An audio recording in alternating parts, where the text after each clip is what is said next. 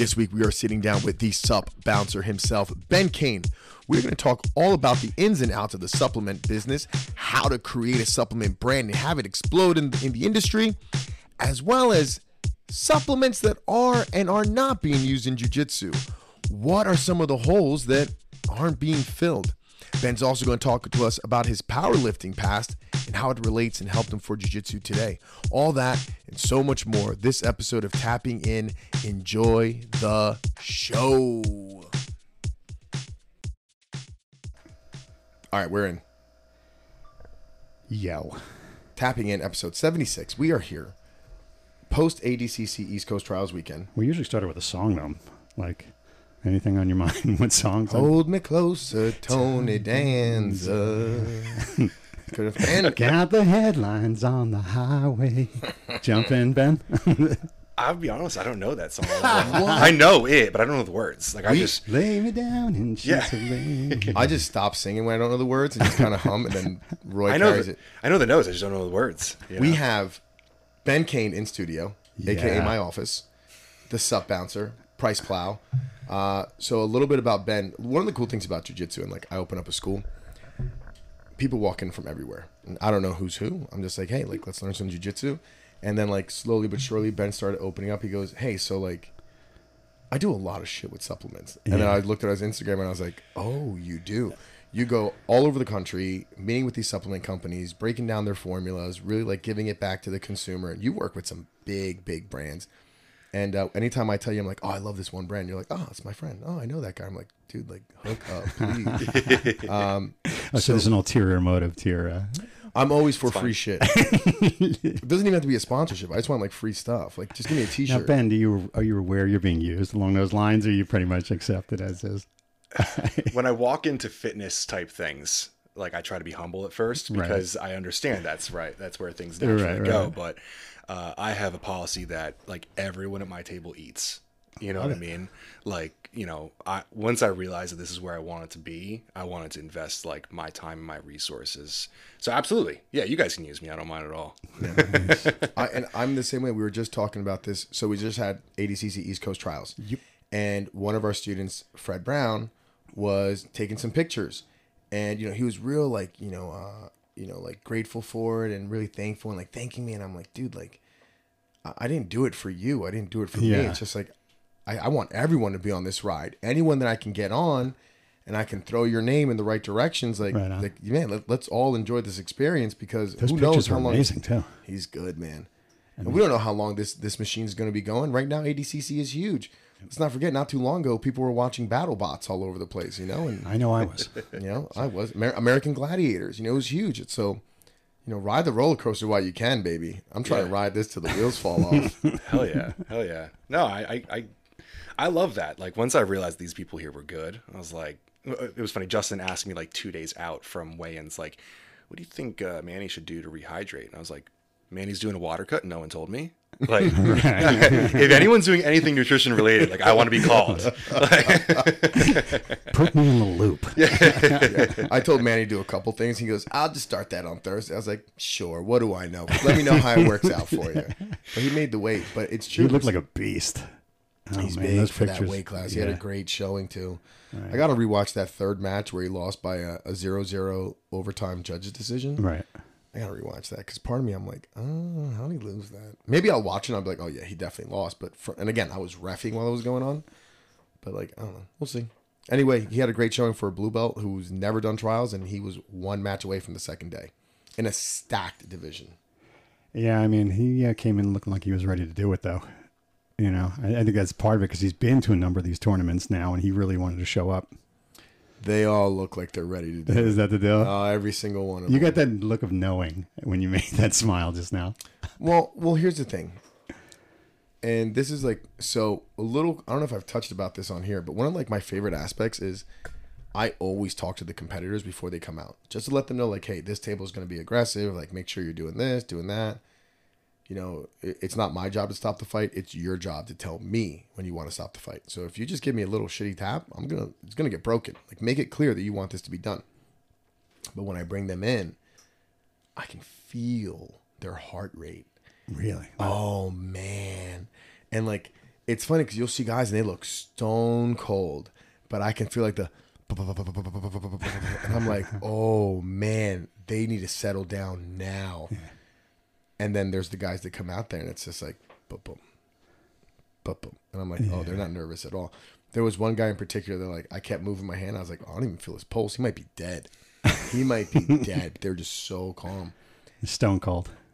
Typically, those guys in the top eight, it it's it's just another round for them. When They we were at, when we were at. ECI, that's what struck me also. Uh, just like walking back there and interviewing them prior, just so calm. You Mm-hmm. know, like I've been here, especially that dude from Arizona. I forget what his name was, but uh, god damn, it's like yeah, this is just another thing for me. Ben, what was your first? This was your first ADCC experience, correct? Yeah. So it's East Coast Trials. It it was up till now the biggest trials ever.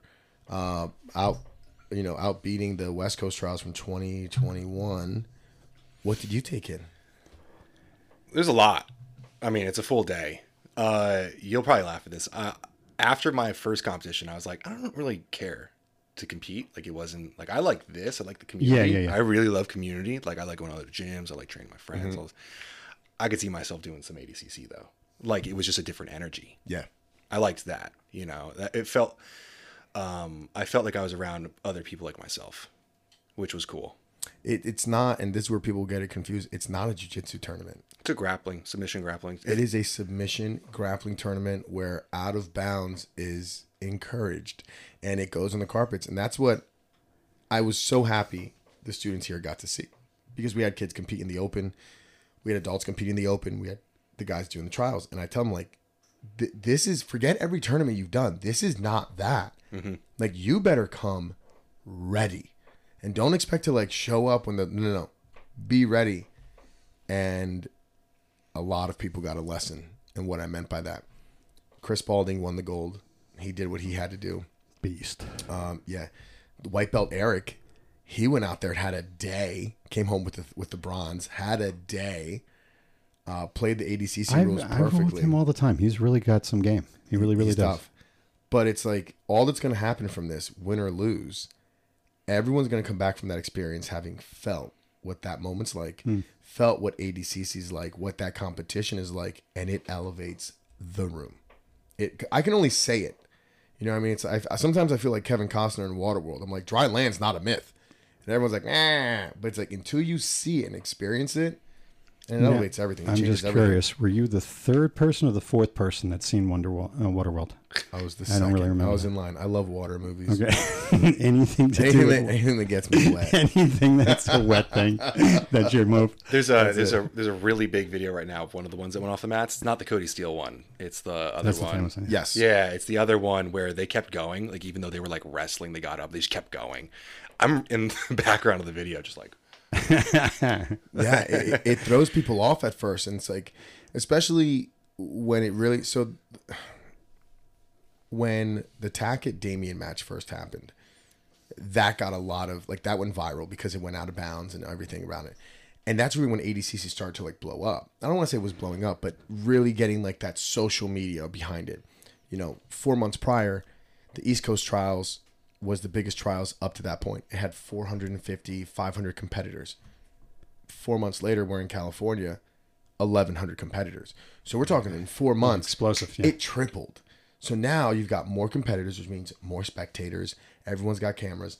This match goes out of bounds, and everyone, like the comments were so torn, where it's like, why are they out of bounds? Why are they on the carpet? Why are they? Because so many people don't know ADCC rules.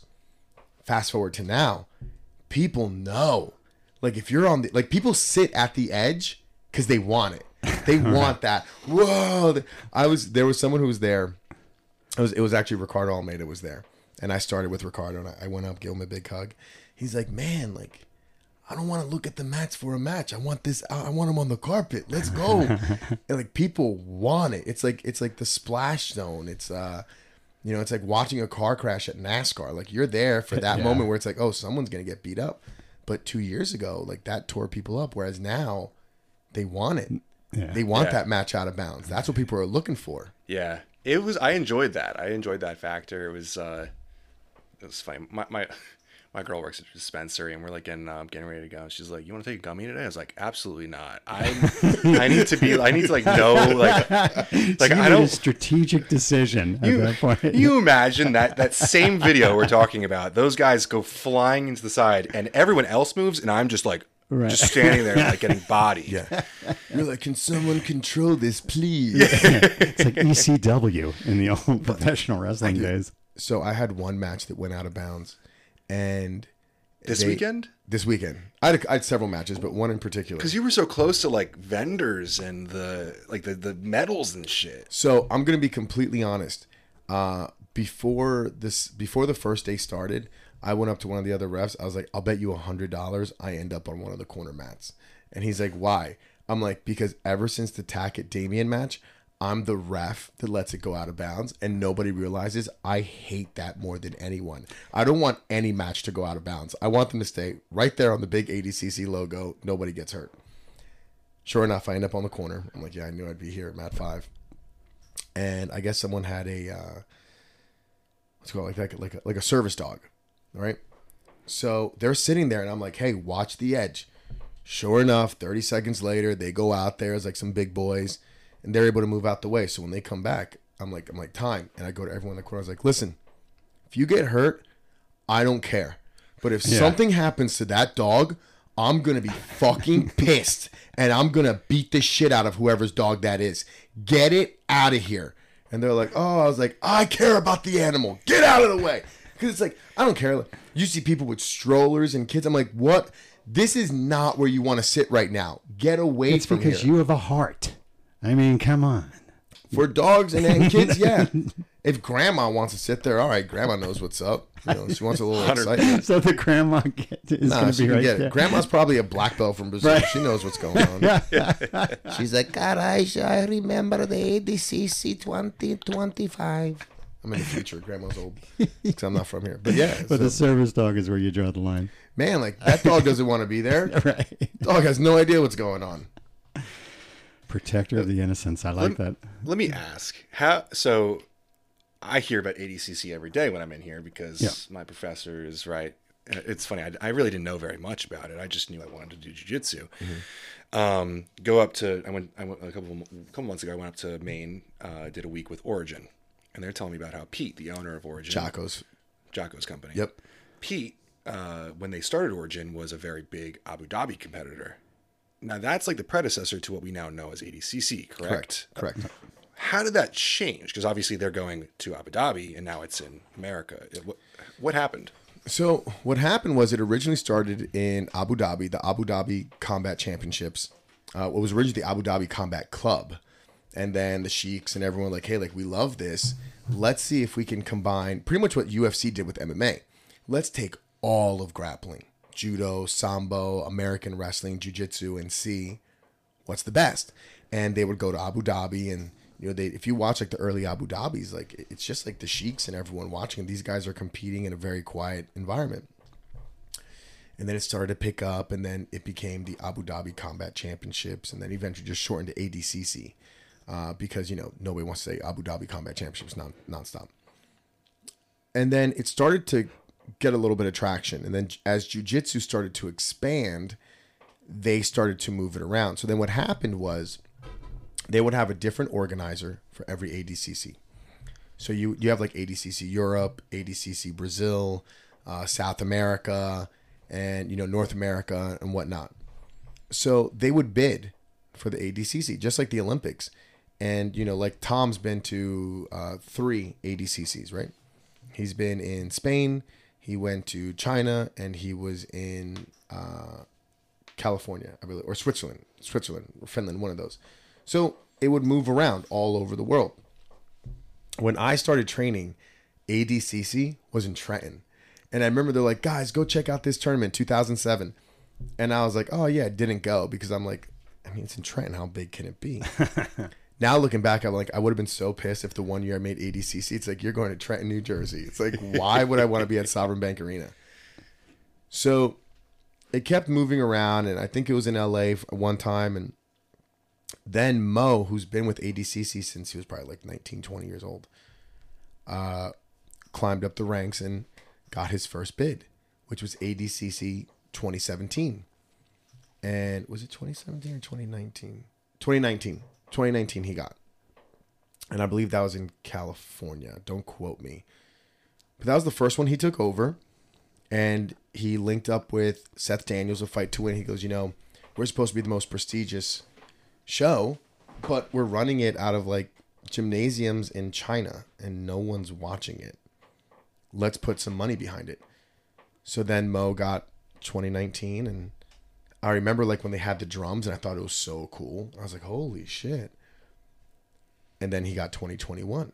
So right away the fact that he got two bids, it was like, "Oh shit, like this is this is interesting."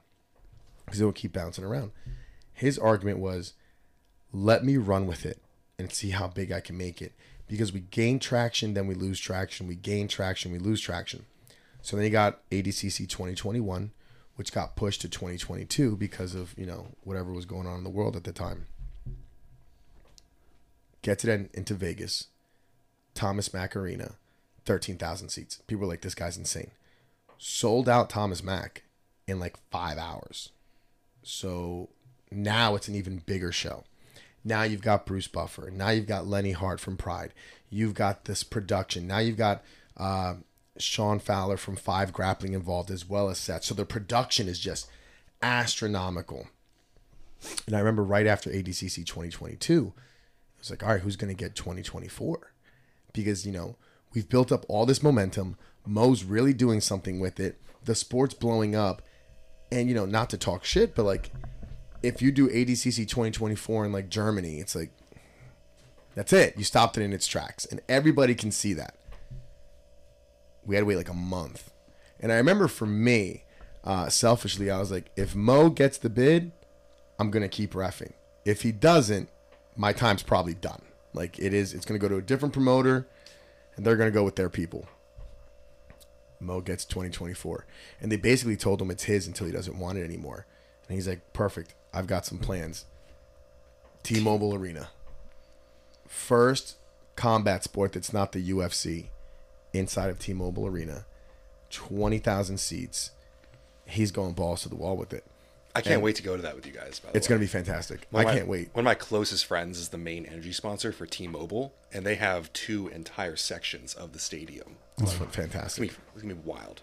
It's at Thomas and Mack. I remember just like like first of all, and you gotta remember this is my first time refing. Like I just kind of fell into this, and now I'm at the biggest ADCC with everyone there. And I've said this on the podcast. Like at one point, Bruce Buffer's announcing the 66 kilo finals. It's all black except for the spotlight. I'm standing there. I get a glimpse of my wife, and she's sitting right behind Nate Diaz. Mario Lopez is behind her. She's next to Tom. A couple of seats down from Tom is Rogan and Tony Hinchcliffe and that whole crew. And I'm like, what am I doing here? I was like, Mo's gonna figure out I don't know what I'm doing, and I'm fired immediately. But uh, That's part of your appeal, though. I guess, man, I'm just so scared of getting fired. I'm so scared of being fired. I just keep going. no way. At this point, you're the fa- well. Listen, you know how I feel about it. Well, I mean, I got I named the head ref for ADCC North America, which was cool. And uh, Pitbull, Pitbull West Coast, Tom DeBlass sponsor, hooked me up with some free gear when I was there, which I did not want. I just I wanted to pay for my fanny pack, and they refused. So I was like, no worries, I'll buy a jacket. You're not gonna give me an eighty dollar jacket for free. Sure enough, they did. And he was like, hey, he's like, for the head ref, it benefits us for you to wear it. And I was like, damn. Yeah. So I actually sent someone else to buy me a shirt later. So they still got thirty dollars from me. I don't like. I'm weird taking free shit. I understand. Like, I got to give you some money. Like it's I awkward. All right, let's let's get this. But thing in anyway, to order answer your here, yeah. question, that's how it moved, and now it's just there's some things in the works for 2026 already. Good. Yeah, I'm excited. These long-term campaigns are how things really grow. It has to be. Absolutely. Right. You you, you got to realize like the formula worked for what it was doing at a while, but if you really want to get this to explode, and and it is, and I think the one thing you're really seeing, this is something Gordon's talked about all the time. The biggest problem with jujitsu is that the the the difference between a spectator and a competitor isn't much. It's still a very participant based sport. Mm-hmm. He's like most guys that watch the NFL don't play in the NFL. They're at home on their couch. He's like you got to get it to a point where the athletes are the athletes. And that's it. You're really starting to see that now. You're seeing it at these terms where, like, you know, you'll still get the guys who jump into the trials because why not? They want to do trials. They want to lose to Jacob Couch in the first round and be like, oh, I went up against Jacob Couch. He's a freak. But you're seeing when you get to Worlds, that was the first time for me, as someone who's watched these tournaments and gone to these tournaments, you saw the difference. The athletes were rock stars. Oh yeah. I think one of the reasons that they become rock stars, though, is that they have longevity to them now. In other words, people really get to know Gordon. They really get to know this one and that one. It's not like the name of 2022, he has a nice run, and then you don't really hear from him after that.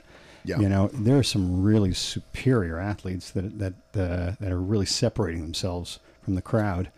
In, Yeah. in that sense, it's great to watch. Yeah. I, I also think there's personal brands that are helping a lot with this, right? Gordon is a personality. Love him or hate him, he's a personality, right? And that, and that you cannot deny that. And I think my big, I think, and I'm still the fly on the wall, but being someone who has been a professional in other sports, even someone who works in the industry, like my biggest criticism is like you have these upper upper echelon guys, and then you have the open guys, and there's these guys in the middle who. I'm gonna pull it closer. there we go. Perfect. There's these guys in the middle who don't have a brand. They're not interesting. That's they're not. They're, you know, like I. And it feels synthetic when they do try and become a brand that, and they're not at that level. Hundred percent. You know what I'm saying? It's, it's 100%. uh, it, it almost feels like the UFC guy that just won his fight and said, "I want this guy." You know, mm-hmm. it, it just feels real saccharine, synthetic. But Well, go. you're going to get a lot of that with the new sport, right? And I talk about this on here where eventually the illusion becomes a delusion. Mm-hmm. And you see that so much with jujitsu right now, right? Because social media is picking up, everyone's got a camera. So now you can go do one of these events, you know, not even win, lose your very first match, take these pictures, post these videos, and then all your friends will be like, You're a savage, you're a beast, mm. he's got that dog in him. and then everyone around is like, Yeah, my boy does this jujitsu shit, he's nasty. And you're like, your boy lost in 45 seconds at trials. what are you talking about? But eventually they bullshit it so much. Right, right, right. And they get so much positive feedback by people that don't know that they start to believe it. And it's hard to separate those people. But now take it to a higher level where you get those mid level guys. They really start to believe, like, oh, I'm the shit. And it's like, Right. no, you're And they're not. calling people out, that kind of Oh, stuff. yeah. That's Oh, why yeah. I surround myself with people that remind me that I'm not shit. It makes it very easy for me to just kind of stay even keel. I get that. I get that. I Do mean, you? Uh, I, I was going to say, I, I, I just really wanted to get to you now because we can give some background if you guys want. Me to that's start what I off with wanted to do. If you don't mind, I'm just going to describe this guy. This he's a Jersey guy, and what are you about 27, 28 years old now? I'm 31. 31. Okay. Thank you. Uh, Roy's you're- 62, so I'm 60. yeah, I just I received my AAR people. It's in just in the mail the other day. Uh, I just you're physically big. So it's funny. I graduated So high school at Give me the whole. Give me the whole. I graduated high school at 170 pounds. Evolution here. Like I was tiny, and I got into the gym just because I wanted to be normal. And then when I was normal, I was like, I want to be not normal now, right? Right. So uh, I went to Rutgers for dietetics. Um, I got really, I should say, I was really into marching band, high school, college. I did something called drum and bugle corps, which is like professional marching band. Right. Which What were you playing? I played uh, contrabass, which is a tuba that goes over your shoulder. It's about 60 pounds of metal. Buddy, mine played the sousaphone. Yeah, basically same thing. Uh, my my joke that I'm probably gonna do some content at some point about is uh, I used to have to be able to run 30 yards at a full sprint, stop, With a tuba. yeah, Holy s- shit. stop on a dime and play a soft song. And if you can imagine what that does, like diaphragm wise, yeah. it's very difficult to control your breathing. yeah. And so I learned very quickly how to control my heart rate. And I, Now I, do have a question here. You played on the football team. I played on the football team. Did you give any thought to the band when they came out? Bro, I'm from South Brunswick. Our band was so sick. yes, No, Like, but you like. yes, Did you really think about them? Yeah, If you like went to South absolutely. Brunswick, yeah. Like our band was so good Our band sucked. that like I knew like yeah, this is quality band. Like I remember like I told everyone like if you don't go to a big D1 school next year, your Right. band's going to suck. yeah, yeah. Where'd you Uh, go to high school? Somerville. Okay. we won state championships my senior year and our football team sucked. And i remember like in high school i was the guy that was friends with everyone. Like i wasn't like a jock. I wasn't you know a nerd or anything. I i kind of just Go make along, with everyone for sure. But i remember uh, someone making fun of me in like homeroom after we won state championships. And this wrestler looks over and was like hey how many how many games did you win this year? They won the fucking state championships, you know. um, but in in college, I got more into lifting, um, and I was. Were you in the band in college or? yeah, I, Okay. I've marched for Rutgers. I got paid to go to bowl games. I did pep band. We went to March Madness one year. Like, Wow. yeah, it was a really good experience for me. It was That's awesome. Yeah, it was really good. Color guard girls too. You know, like, it. it was good. It was good. Um, so Let me help you out with the cheerleading thing. Ben's like, yeah, that one time at band camp story, 100% true. I have a lot of those. We can go back to that. I have a lot of them. of course, we're going to go back to that. That's the, who the heck Roy's wants to been, hear about Roy's been married for 50 years. He's like, please tell me about those. I vicariously live through you people. He's like, Please oh, tell God. me more. Talk So- to me about the skirts. So uh, I worked at GNC in college. Um, I was just a nutrition nerd. Like I learned. My parents hate when I say this, but I learned more on the internet than I did going to college. Um, and I left GNC. I was working at Vitamin Shoppe in Raritan. And one night, um, this this older guy comes in, and I I locked the door behind him because I was closing up, but just wanted to like, hang out, let him walk around, whatever. And he asked me a couple questions. And I answered the questions way better than like a normal consumer should have been able to. Right. And he was like, "Who are you? What do you do?" And I was like, "I'm just a dude that reads the internet." He gave his card. He's like, "If you ever want a job, you want to leave this place, like, come on over." So I dropped out of college and I started at a company called NutraBio, which, if you're into the industry, you know they were the first kind of like quality company that kind of rebelled against bad quality. I got some NutraBio right up there. It's old, but I got it. Yeah, What- I sold a shit ton of that. Define good quality versus bad quality. So when it comes to supplements, um, there's a lot of there's a lot of bad shit out there. Is the easiest way for me Like, to what start would off be the this. bad shit? Give me an So stuff that tells you stuff that does not tell you dosages, stuff that does not tell you sources, stuff that um, is just poor quality in terms of sourcing. Um, there's a lot of loopholes where you can sell snake oil. But Um, where do they sell this? Like, like wouldn't like a GNC? Why would they want to represent that shit? Or, the, the like- industry as a whole up until like the early 2000s uh, maybe the 2010s like really accepted like really poor quality it just was what it was yeah they were just winging it. In Yeah. sense. like Th- there was a there's an act in 1994 called the D- DSHEA. It's called Dietary Supplement Health and Education Act that defined what these are and set regulatory framework for them. Um, I just, I do a lot of work with um, the FDA. I go down to Washington D.C. I lobby and help get this stuff to be safer for Right. consumers. This is like a lot of like my driving force behind my career.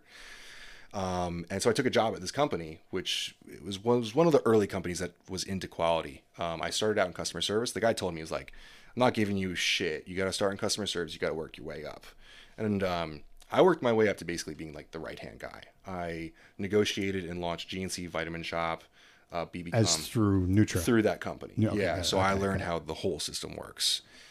Um, and they manufacture their own stuff in Middlesex, New Jersey. They have a whole huge facility. Is that Animal Paks? Is that Uh, I was there two days ago too. They're in Universal. They're, Okay, they're they're right in around there. North Okay. Brunswick. Um, so that gave me a lot of skills. Uh, and when I left there, um, my my business partner now used to run. Well, he he used to run the same thing, but it was just a blog.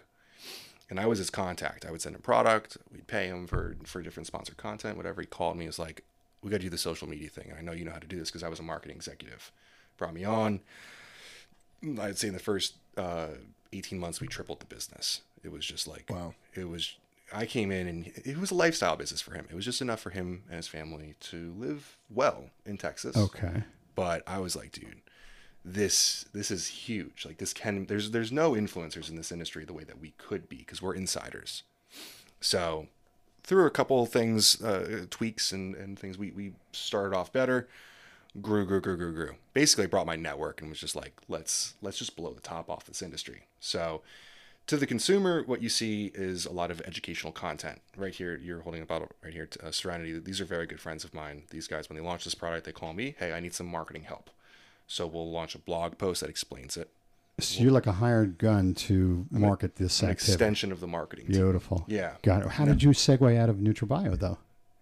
We had creative differences. You could be more specific.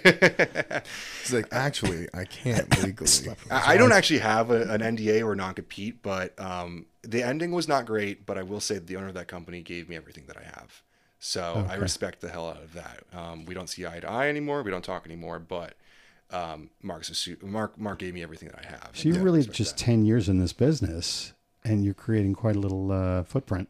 Yeah, I would. Pretty cool. You know, I try to be humble about it, um, but like frankly, I would say that I'm like one of the more recognizable faces, specifically, but names in sports nutrition, um, because on the back end of that, so that's that's the front facing content, right? Yeah, yeah. Influencer, thought leader. On the back end, I do a lot of consulting. We help out with formulating. We help out Right. with regulatory. You know, I help people do things legally. I help them find the manufacturers.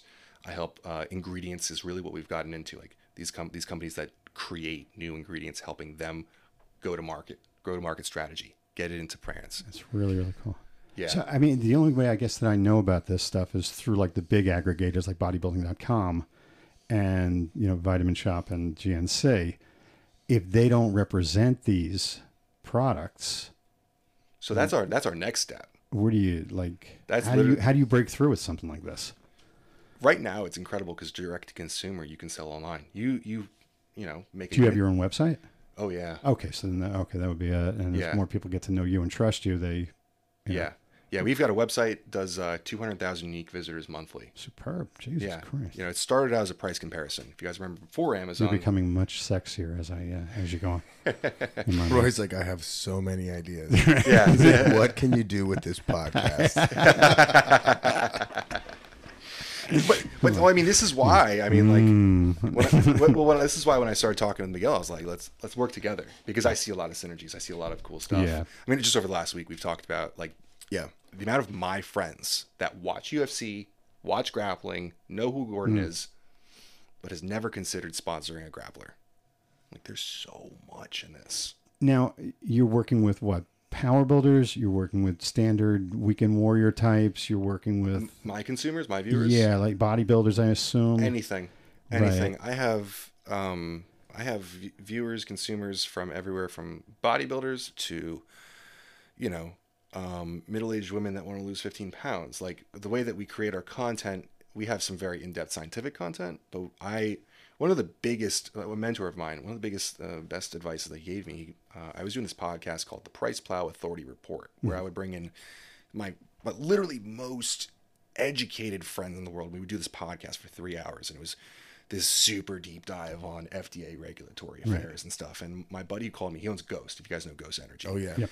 He calls me and he's like, Their Swedish fish energy is my favorite, hands down. It's his favorite. They're starting It's to the really, best. really. I've, s- I saw them in uh, Vitamin Shoppe. Well, they're the head Really? sponsors of T-Mobile Arena. Is you know oh, what is I that the mean? Like Wow. they they're going like events. So walk me through how would they do that? How would they grow? I mean, aside from just the quality product and the cool name and the, and the cool graphics, how is it that they would grow? Like, walk me through their progression The thing is, like supplements themselves are a small. because there seem to be so many supplements out there. Yeah, it's a small business that is like oversaturated, and it's a bunch of guys crawling on top of each other. These guys saw like the Swedish fish, right? If you mm-hmm. know, they have they have Warheads, Swedish Fish, Oreo. They do what, what's called licensed collaborations. So they license up They a license name like name. Oreo. Got it. Okay. They work with that company to make a l- authentic flavor that really represents that. They've got Sonic, cherry limeade, and ocean water. You know, like things like that. That when I say those kinds of words, you guys remember like as a kid getting Oreos or Yeah, yeah, yeah. fish, right? And then they go beyond. Like they don't. They, they sell to meatheads, but they go beyond that, right? Like this weekend, I'm going out to Vegas, and they sponsored a festival called When We Were Young. It's this giant emo music festival. I know that festival. They have the Very Ghost well. stage. Yeah. You know what I mean? Like they're like You got an extra ticket? they're like fuck the gym, dude. Like you, like you want to compete with every other pre-workout in the world because your average consumer buys a new pre-workout every 30 days. Mm-hmm. You want to try the next thing. You want to try something else. All right. Let's not fight over that. Let's let, let let's let's put stuff in coolers at 7-Eleven and like let normal consumers walk up and be like, "Wow, that's so cool. It's Swedish fish." Yeah. Right? And, it, to add to that point, so I, I would consider myself an average consumer. All right, like I do when I really get heavy into the lifting. I do go to like I go to Aries Nutrition. Um, shout, out out, shout out to Pat. And you know, Pat was one of the when I first met Pat was at, at his first store in Trent, and he's like, "Listen, what are you looking to do?" And I was like, "Bro, like I need to get back in the gym. I need to get this. I do jujitsu." So right away he goes, "So you don't want stuff that's gonna," and he guided me in the right direction. Always gave me phenomenal supplements. Always has steered me the right way. But I'm not that guy who's like heavy, heavy, heavy. Where I need this, this, this. I'm mixing my pre workout with my aminos. I'm not that guy. I'm not Rich Piana. But I'm also not the guy who's just like buying the $65, 70 dollar pre-workout because they say it's the best one i'm like no dude like turn it around i know exactly what i should be looking for like if i see the word blend in there right away i'm like yeah a blend of what homie like what is what because there's a lot of companies to your point will not tell you what's in there. Uh, one company in particular i'm not going to name them because he was frat brothers with my friend but became really became really famous, had a bunch of models, a lot of like social media guys, and they're like, yeah, do this, do this.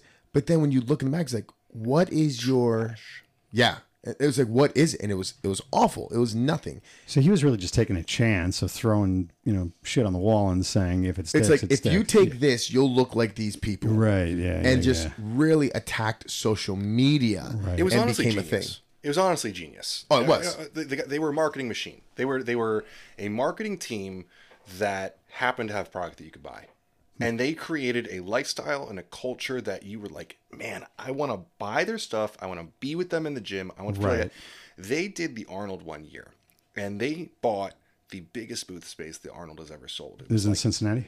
uh, Columbus. Columbus, yeah.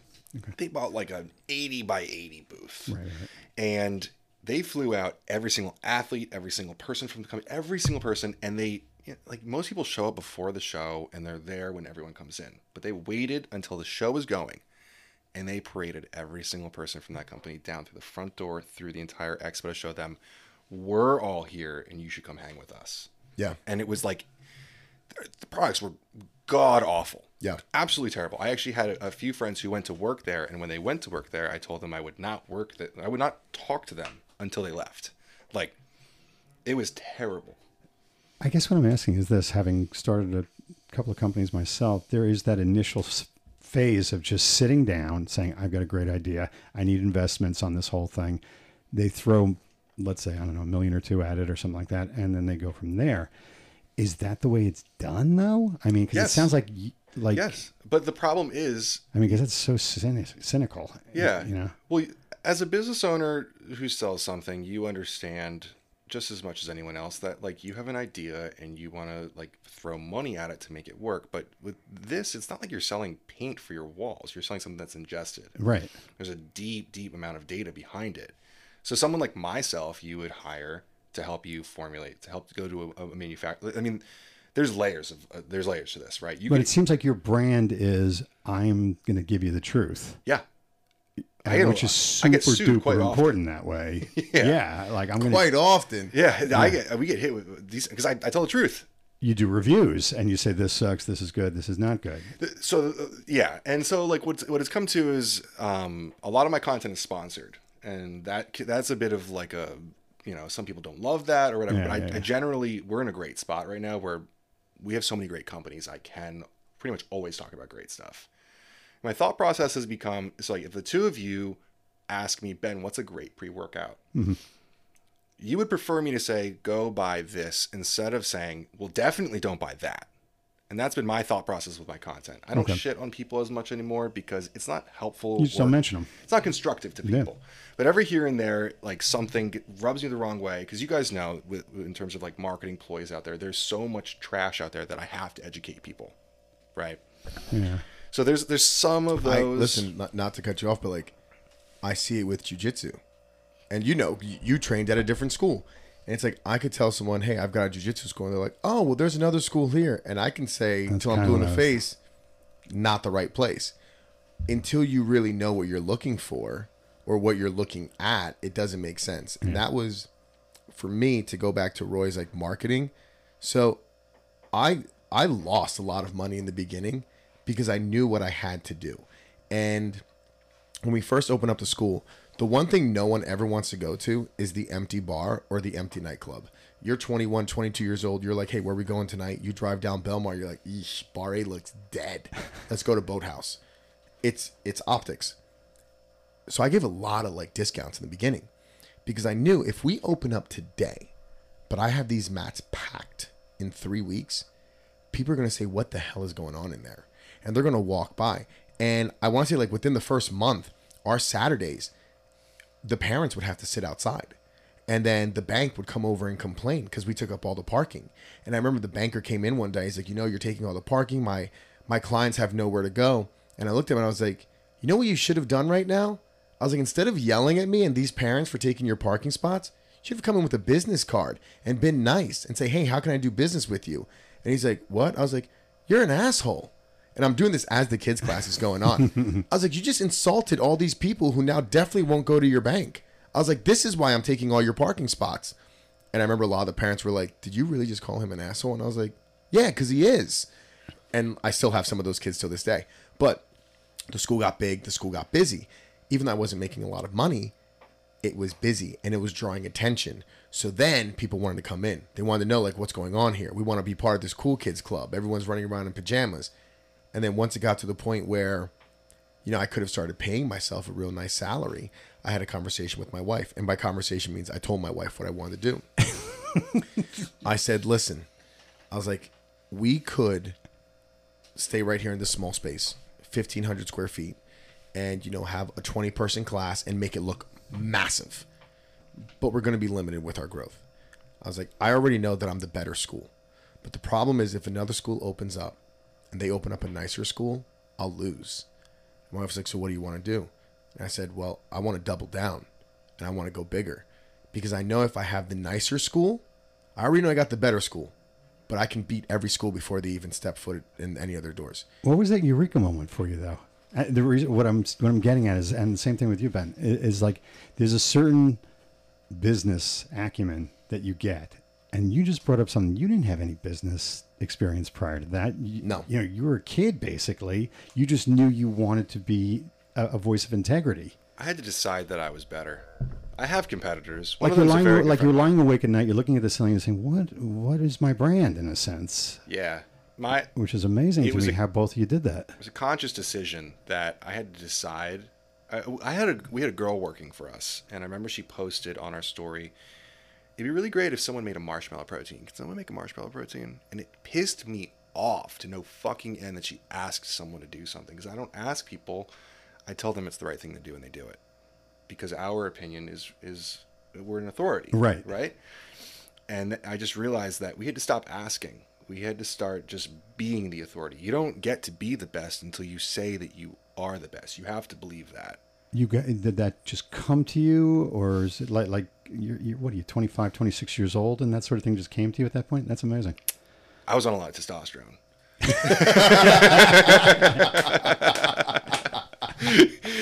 I was mainlining, I was mainlining coke at that time. Yeah, yeah. That's one of the more frustrating things for me is like I've come down off that, and sometimes I look back and go, "Man, I was an asshole."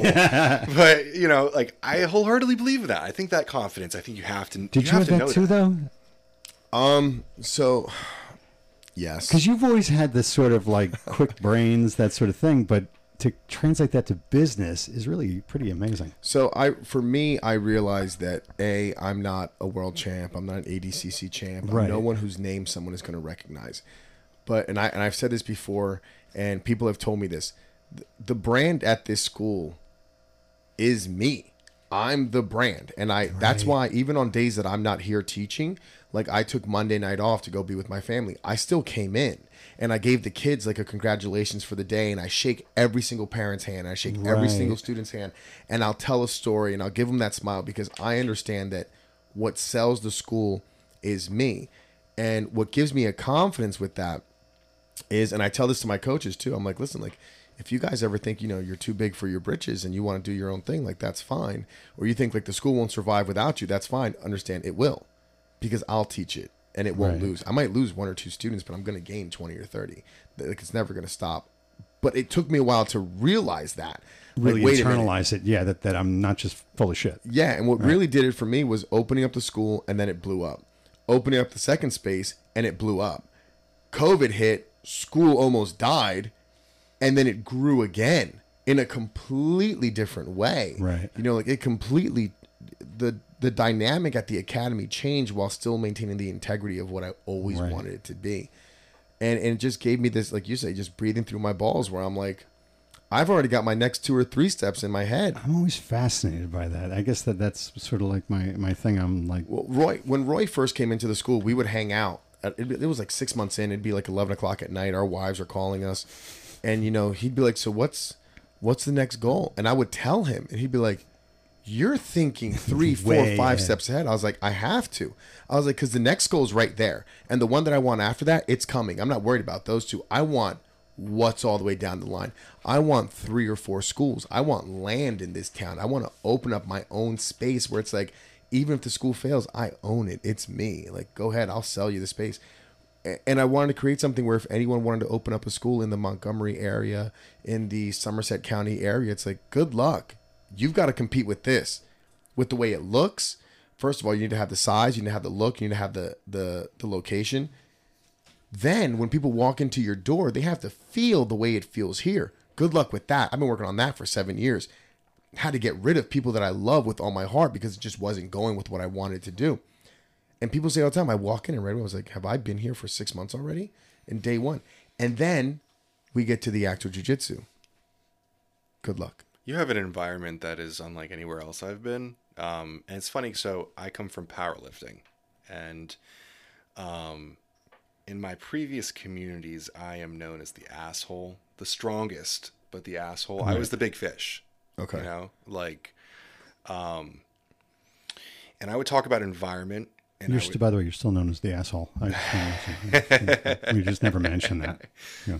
Sometimes it's fine. no, you know what I mean? Like, and, and I was okay with it at that point because I, I think strong. but I think you have to be an asshole to succeed. Yeah, no doubt. Yeah. If you're just a nice guy all the time, it's a problem. Well, the thing was, I would tell people the things that they needed to hear. You came, you come to me. I'm a 727 pound squatter, and you're a 300 pound squatter. You're going to ask me what you need to be doing. I'm going to remind you it's because you leave your workouts early. It's because you give up on things. It's because you don't do the extra steps that you know that you like.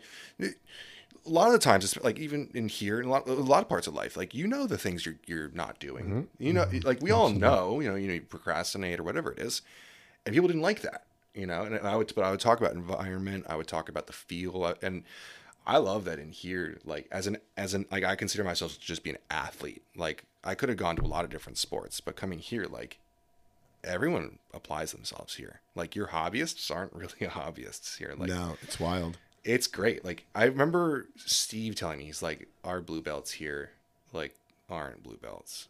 And I didn't get that. I didn't understand I like I don't get it. I, I didn't I was outside the sport. I didn't understand how someone that's in that category could be transcend that.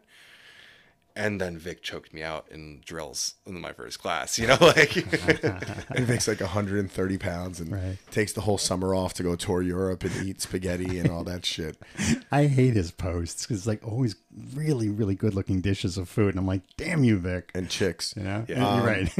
Um, yeah, I mean, and I wanted to create that environment where it's like, I never lie with students with like what you need, and I, and I'm not the type of coach who's also going to micromanage you. I'm not going to message you at two o'clock in the morning and be like, you know, you need to do this. You know, you did. It's not my life, man. Like, I, like you tell me you want to accomplish something, fine. I'm going to help you get there. You start veering off, I'll remind you, like, hey, I thought you wanted to do this. Like, you got to get in here. But if this is what you want to do and you want to go to those concerts, go to those parties, have those beers, I'm not going to tell you not to do that. It's your life. But I will remind you, like, hey, that's why you didn't get this. Like, go live your life. I'm to let you live it. But when you're ready to go after those things, like, like adjustments have to be made. So I try to treat my students like, like when you first ask your dad, like, hey, can you teach me how to drive? I wouldn't know what that's like, but I'm assuming. Um, and it's like, all right, like you asked for this.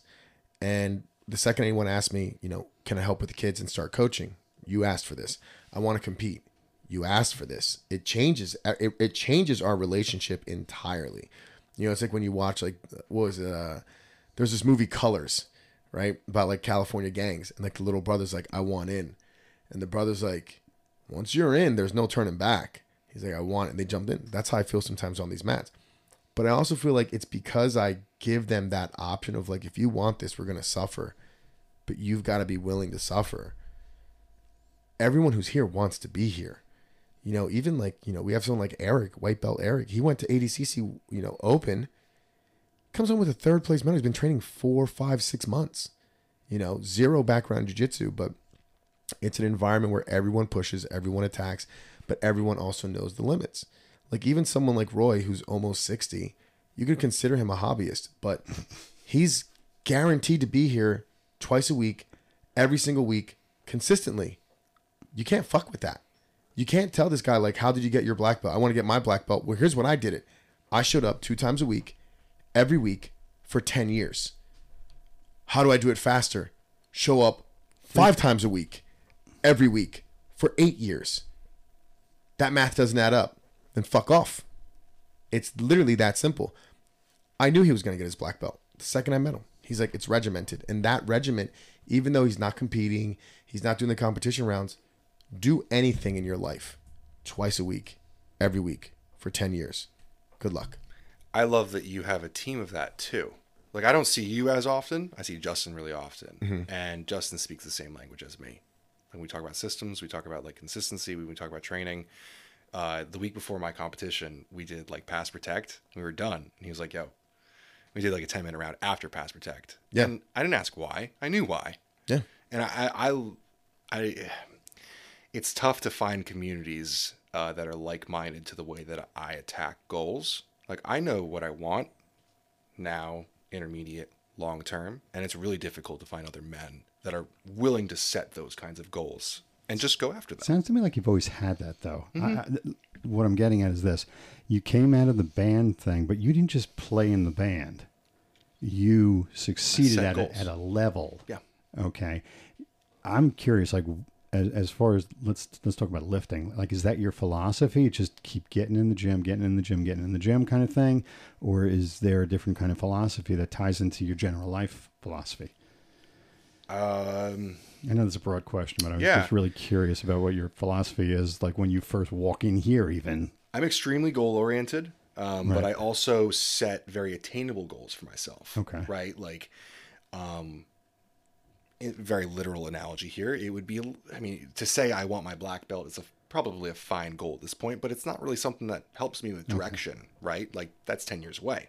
That's, that doesn't really help what I'm doing today. Right. So instead, and, th- and this was what I loved about joining here was that it helped me hone, understand what do I really need to do today? Right eventually I learned uh, with Steve, I've realized, okay, first easiest thing for me to learn was just defense. Like just how do I not just die? Right? Just surviving. Um and then like talking more, talking more, talking more. Okay, now I need to start I need to start to actually like be able to replicate passing very consistently. Right. And it was just like little, little tiny goals. Right. Um, that's how I, and then that adds up to something big. That is the beauty of jujitsu. There are so many different segments Yeah. to take on, you know. And Saturday I came in and I told Steve, I was like, just go down. Don't like try to sweep me. Just just let me try to pass you for 10 minutes. Right. You know, because Steve can pass. Like, Steve, uh, he can sweep me in 30 seconds. No, no, no problem. He's so long. Yeah, he's great. And it was, I could tell he was frustrated because he wanted to fucking throw me into the, the Pilates room. but, but, I, but I was like, just, just let me work this one thing. Let me just repeat this. Let, you know, like, let me do my, let me do my couple passing techniques here. He's great for that too. Um, And that, but that's, he'll that's play. I've He'll play whatever level you want to play at. Yeah. He's just really great that way. Yeah. Yeah, the thing is too, like you have those small goals, but like you're talking about, like you work with Justin and everything, and it's true. Like you know those white belts, early blue belts. Like for me, I'm very like picky with who I like really start investing time in, especially like now. Like we're seven years in. I've had I've had, you know, over 500 students in this school. And in the I beginning, the in the beginning, everybody gets my attention. And what happened was by giving everyone my attention, no one got it. So now, and that's how I get my coaches too. Like that's how I got Justin as a coach, because people would always come in and be like, "Hey, this guy's really good. Hey, can you pair me with Justin? Can you pair me with Justin?" And then I start listening to him, and I'm like, "Huh." And then I was like, "I want you to start coaching." He goes, "I don't know if I'm ready for that." I was like, "That's not your decision to make." I was like, "I make that decision, and you are." And he wanted nothing to do with Nogi. He was so upset with Nogi. It literally was like me. Like I was like, "Dude, once you take it off, I was like, it's like a condom. Once you take it off, you're never going back. I was like, trust me on this. He's like, I don't know. He has this collection of like expensive gis, and it took off, but I knew it would. Uh, there's a couple things he needs to work on, but we'll get to that point as far as like when he becomes a school owner. But I remember you had been here for like maybe like a month when like I was like, all right, we got a we got a former former current power lifter here, you know, coming from another school, doesn't really know if he still wants to keep training jiu-jitsu. He's giving it a shot. I was like, you'll get my attention as an instructor, but we're not going to get that detailed attention yet. I think you had been here for like a month and you were having like some like guard passing problem. I was like, Ben, I'm going to regret showing you this. I was like, show me how you do a deadlift. And he's like, yeah, he does that. I was like, all right, when you go double under, I was like, you bring both elbows in, come here. I was like, now what I want you to do is you're going to do a deadlift with their legs and they're going to roll belly down and you're going to spin to the back. And he started laughing. And I was like, what? He's like, is that a real move? I was like, yes, it is a real move that most people can't Absolutely. hit, but you can. I was like, it's a strong guy move that's very technical. And I think he hit it like that day. And he's like, why didn't anyone learn me that the first day? I was like, because if you would have learned that day one, it would have been a pain in my ass day one. But you got to earn it little by little. Right, huh? So now, you know, when guys get their time, and, and I get it. Like, I know when I raise my hand and I'm like, come here. Like, people are like, oh shit, like, I'm going to train with Miguel. And I know, like, they're going to try to fucking attack me. And it's hard because, like, some nights, like, I want to be selfish and I want to just roll with Max and Manny and Felicia and, like, but like, it can't. Like, I got to see how my students are doing. Mm. So I got to see where guys are. I got to see where some of these blue belts are at, some of these white belts are at. And every time I roll with them, I'm like, Jesus Christ. We had a roll a couple months ago. I was going up to Vitamin Shoppe. Uh, I came in on like a Monday, and you and I just fucking rolled to the death. It was a gi class, and I, you and I just like if the bell rang, we like rolled over, and it was like it was one of those moments for me where I was like, okay, I'm not quitting this. Like it was just it was just fun, you know. And I, and I appreciate your your story there. There's a there's a story of like a really really incredible strength and conditioning coach, Jim Wendler. He wrote this really incredible program that everyone runs. And he talks about in high school, uh, his dad was a janitor, and he he let him into the weight room at the school that he, he taught at. Or he must have been like a middle school or something. He was young, and he trained there like a whole year. And after a whole year, the conditioning coach comes over and goes, "You should do Romanian deadlifts," and just walks away. And he's like, "Why didn't you tell me that?" And he's like, "You didn't earn it. You had to be here for a Right, yeah, while." yeah. Because, and I get it. You know how many people I've written programs for, written diets for, Mm. and, and, you don't see them again. Yeah. It's in some ways it's heartbreaking. In some ways it's insulting, right? Because you you you spend that time, and it just it, it it just hurts to try to help someone, and they don't end up going with it. You know, I, I think a lot of mentors go through that sort of thing. You know, and no matter what they are good at, they get frustrated with people that they give their advice to. And I can certainly imagine from your perspective. That was the first thing Tom told me when I told him I was opening up a school. He said, "You will never feel more rewarded in your life. You will also never he- never feel more heartache in your life." He's like, "You are going to give so much of yourself to these students for them to walk in one day and say, "Yeah, I need you to cancel my account." Why? Ah, it's not for me. I don't want to. He goes, or they just disappear and they cancel it with you know the billing company, and it's you invested in them. Hmm. You know, you trained with someone who I invested a lot, just didn't want to hear what I had to say. They went to another school, and then they made you were like, "Fuck this school," and you hmm. came over here. And I was like, "Yeah, I kicked Yeah. him out of here." He and, but the- similar thing, I mm, I canceled my billing and they never called me, That- and that was I don't know. I like to think that I have value. I think I add a lot to the room, frankly. Um, I I push other people and I bring something, and I I want to feel not that I'm, I'm a fucking white belt, and I've embraced that extremely hard, but at the same time, like everyone wants to feel like they're part of something yeah, right? And uh, I think it may have been two months ago, we had a visitor, a white belt, and like one of my friends in here did not have a great roll with them. And Steve called me, he's like, We needed you tonight. And I was like, sounds like a, like a like a gang fight happened, and I wasn't there. And I was like, I was like, I fuck with that. yeah. I I like that. You know. Well, then afterwards, the kid was like, "He's like, oh, I've actually been training like a year." I'm like, He had a picture in a blue belt on his Instagram. It- it- "Yeah," I'm like, "Got you." yeah.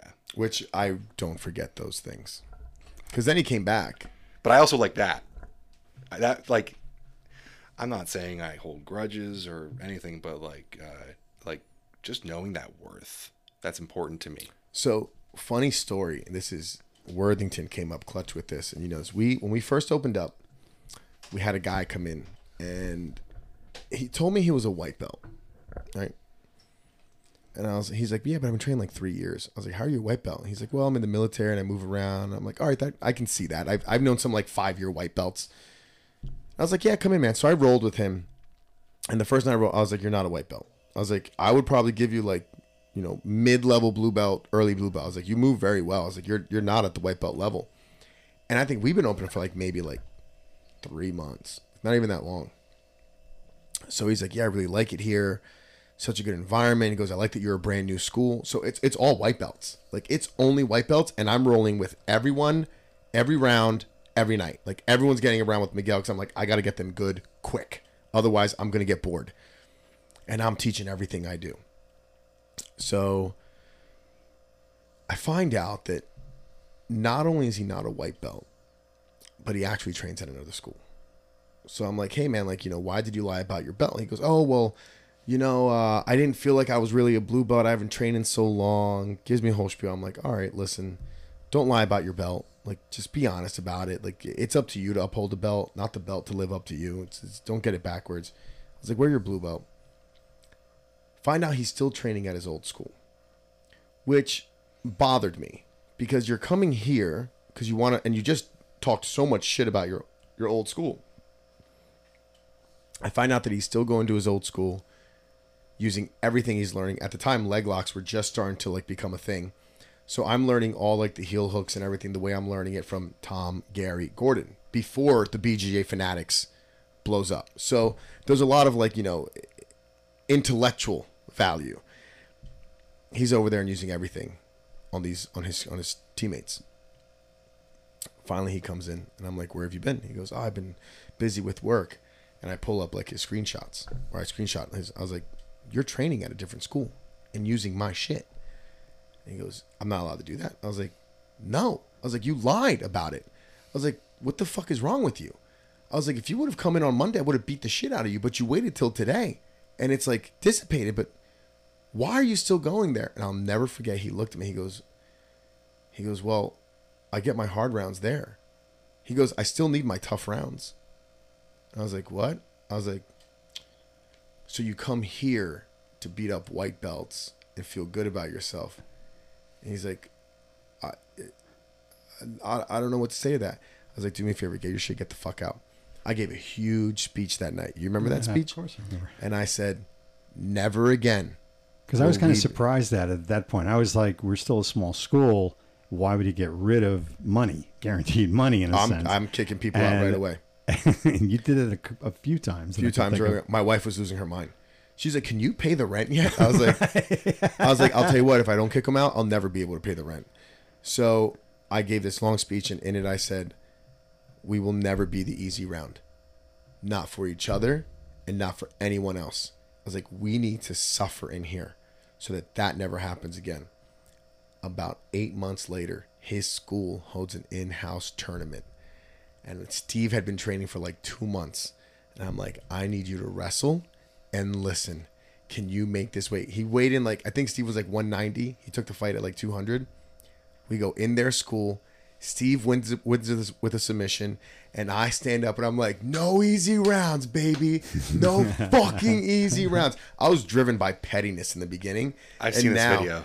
Yeah, Steve and, and now I'm just kind of like, but that's where my confidence came from. Now, where it's like I built that. Now nobody, people come here now and they know like, you're not going to get an easy round. It's gonna be, it's gonna be work. Yeah. I'm curious who. Uh, I know this is sort of like one of these interview 101 kind of questions, but who are your heroes when you first started powerlifting? Like, was it the Arnolds? Was it like who?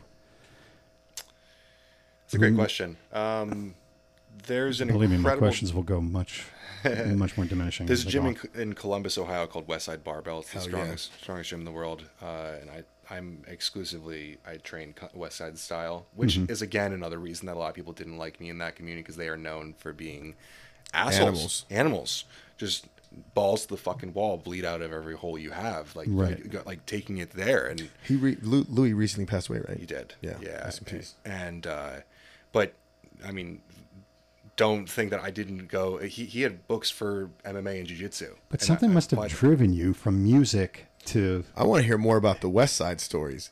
Have you gone to train at the gym over there? No. Okay. No, I've had a couple opportunities, but just never did. Uh, my era was like kind of past their prime. Okay. Um, uh, my la- two of my last coaches uh, were West Side guys, though. So, you know, I've I've been around a lot of like that culture. And today's culture in powerlifting is like the polar opposite. It's it's it's so weak and feminine now, and it's funny. Like I'd be like the big dude in the corner of the gym, like fucking eat some food and let's do some shit. And they're like trying to make 145 so that, that their 300 pound squat is more impressive at their lower body weight. Right, yeah. I used to eat an entire apple pie before I'd go squat on Sundays. like I remember my last competition, my coach told me if I didn't weigh in at 275, he wasn't going to help me. But aren't there people like you grew up with like what the fuck? How did you blow up? Yeah. you like you know what I'm saying? Like when did that was there something that was driving you? Or was or did you have a hero or like what like what No, drove just, this transformation? I just decided I wanted to be a strong. Well, so okay, I dated this bitch in now college. now we, There we get go. to it. There we Come go. on. I don't know if you're from you're familiar with, with Animal With Pack. bitches, of course. no. Animal Pak, right? And, course, like yeah. they had these yellow animal shirts. Everyone in the mm-hmm. gym. Yeah, wore and the. It guy was that guy that advertised was a fucking monster. huge, right? Um, and I remember in college I wanted one of those for my birthday. Um, and I asked for a large. I was like, "Can you buy me a large for my birthday?" She's like, "You're not a large. You're gonna have to cut the sleeves off. You buy a large. You're, you're never gonna fill that out." Dude. I'm a triple XL, but for the record now, I'll show you. my So back that- also hurts. Right. My knees are killing me. so is that woman, that bitch? Fuck yeah, that- absolutely, The lines 100%. would always come down to women. Absolutely. Like- she like told me I couldn't do it. Like the same with Bro. you, the woman that Yeah, said, yeah, yeah. "This She told just, me a, I can't this is do just a hobby for you." Yeah, I've just lost a tournament and I was dating this awful, awful female. And uh you know, I'm like I'm like really upset. Like I really trained hard and it's blue belt. I'm like, what the fuck? I lost in like the first round. I'm just I'm so pissed. And I'm sad. And she wants to go to like a fucking bar with her friends on that Sunday. And she's like, Ugh, are you gonna be in a mood all night? And I was like, I'm I'm not happy right now. I was like, like I'd really rather just be home. And she's like, I get that you like this, but it's just a hobby. And I remember right there thinking she'll never fucking get it. And uh, yeah, now whenever I buy stuff or I buy a truck or pay for trips with my wife, and I'm like, yeah, pretty good fucking hobby. people like that will never understand though. Those are the same people that will look back and see you doing something and be like, I can't believe you've taken it to Right. this level, right? That's right? what I was kind of getting at. Yeah. Like it, I mean, this whole thing stemmed from that moment. Like, I wanted an animal t- t-shirt, and she told me you might as well just cut the sleeves off because you're never gonna fill us out. Like, Wow. animal pays me to tell them what to do now. Yeah. You know what I mean? Like, Yeah, I yeah. I took it like as I think far as I everybody could. has yeah. those moments, though. Like, what Well, drives you? I feel What's- bad what's for that people moment that called? don't. Spider-Man gave it a name. oh, it's like oh, I always gotta call it a about My eureka son knows moment. what it's A called. Nexus event. yeah, it's, Yeah. it's some sort of event where it's like if it's not for this event, none of it happens. Yeah. You need it, and you need it. And a lot of times it's, and it's typically when it's like at least like with like in your situation or mine, like it's a girlfriend, someone you care about, who should care about the things you care about. And it's like, man, like you're, you're shitting on me, Yeah. and you're just like, you know what? I'm gonna shit on everybody. Like I talk about my wife's friend Barry. we never see eye to eye. But I will say this about Barry. Uh, she's been extremely supportive of like my jujitsu. I actually met her before I met my wife. She's the one who like kind of hooked us up. And I remember like working at like the steak shop and, you know, or at the, at the steakhouse and be outside and, you know, having drinks or cigarettes, whatever people were doing after working a double shift. And, you know, it'd be brunch and they'd be like, what's everyone doing? I'm like, I'm going home. I'm like, I gotta, I gotta go train. She's like, you're gonna go train right now? I was like, yeah. I was like, we got the, the pro team Nogi at four o'clock. She's like, you're not tired? I was like, I am. I was like, so I'm just gonna drive straight there and just sleep in the car. And then whenever somebody shows up, I would have like Dante or someone knock on my window and be like, wake up, pussy. And I'm like, oh God. I wouldn't even give myself the out. And she's like, you know what, Miguel? Just fucking keep doing it. Maybe one day it'll work out. And I was like, I, I really hope so. So she was watching East Coast trials this weekend, and her husband's awesome. Like he's always wearing like Montgomery shit. Like he's like she was like, I need a hoodie for him. I was like, Yeah, I got you. She's like, Your husband is gonna be fucking famous. She's like, that guy hanging out behind the dumpster, going to practice after Sunday brunch is fucking doing it. And like those like those restaurant people, all my restaurant friends, they were the best because everyone in the restaurant business is trying to do something, whether it's graduate college or become an actor. yeah, yeah, Everyone's yeah. got that crazy dream, and that's what fits it in. So whenever it like it takes off and it works, like they never forget. Like I'll still get messages from like I posted a picture of myself and Kenny Florian, and this guy I used to work with sends me a picture. He's like, dude, I remember when we were watching Kenny Florian fight on pay per view. Good fucking job. And I was like, it's wild. I was like, I'm waiting to wake up from this. I posted a picture with Jocko. You know, Same sort of yeah driving yeah. Yeah. hero. Yeah, absolutely. well, yeah, he was a big one for me when he did that good speech. That was a big one for me. Car won't start. Good. Yeah. and I just, I mean, I have clients take my videos and run them as ads, like put like mm-hmm. ads in behind them, and then I'll have like people from my high school forward me the ad and be like, Is that you? "This is yeah, this is incredible." Yeah, And, and yeah, there's a there's a there's a part of me that hopes that every ex girlfriend gets those ads. You know what I mean? I love it. Yeah. I uh I like it- it's funny because we've talked about this. You're like what you are in jujitsu is kind of what I am in supplements. And I was like, well, I hope you're better because I'm fucking nobody in jujitsu. Um, but I will get people who like message me late at night and they're like, dude, I'm trying to get my niece involved in jujitsu. So I'm showing her jujitsu videos and look who I see. And it's like me refing Ffion at Worlds. And they're like, You're you're doing this. I was like, What? You guys think I'm like fucking lying? like I'm working my ass off. But it does feel good. And it feels great. You know, today someone was like, I want to get my daughter involved in like jujitsu or something. You know, how'd you get your daughter involved? I was like, you can't use my kids as an example. It's like, they didn't they didn't have a choice. They were born and they were on mats. Mm-hmm. And he goes, yeah, I keep trying to tell her to do it. She wants nothing to do with it. She says she doesn't want to do this. And I was like, have you tried doing it? And maybe she'll watch you do it, and then she'll want to do it. He's like, nah, I'm old. I was like, see how you have an excuse? She's gonna have one too. I was like, you do it. I was like, I bet if you train for a week, she'd start training. I think it's a different thing though for women. I, I mean, I don't know if they have. Do they have the same sort of goal-oriented thing that guys have? And uh, men are very, very sort of like a deep slope object-oriented. Deep subject right there, boy. this is the yeah. Disney tells them all they gotta do is wait for Prince Charming. Kind of, yeah. But like- I will say this, and Ben can attest to this: a lot of the women that were at ADCC this weekend who have never seen They're seen it, different kinds of girls, though. but yeah, but it there it's there, it's there when you see that. And women are goal oriented. It's just a matter of shifting the goals. right. I think um, just speaking from personal experience, uh, my my Hannah met um, some of my friends. She met Katie. Hannah's your was like- girlfriend. yes, Katie's the yeah, best. yes. Katie's great. Shout out to awesome. Katie. Uh, and she's like, okay. Cool." Katie like ripped an armbar on me. We were hanging out. She's like, oh, that's that's cool. She did that to you, and okay. And then the next day we go, And then she repaired it. yeah. and then the next day we go and she's like, Holy holy shit, there's there's women competing. Yeah. And I, I think like when you see men doing it as a female, you're like, I don't know if I want to do that. That's what I'm getting at. That's But what I'm when they at. see like we watched the um Helena Mo and, and Mo Black. Yeah, and then also um Brittany, the girl that beat uh Katie, like we were watching their matches. Brittany Elkin Yeah. Yes. And she was like from 10th Planet Bethlehem, not far away from here. No. And she was like, I see it. Like, I think some women can't see it when they watch men.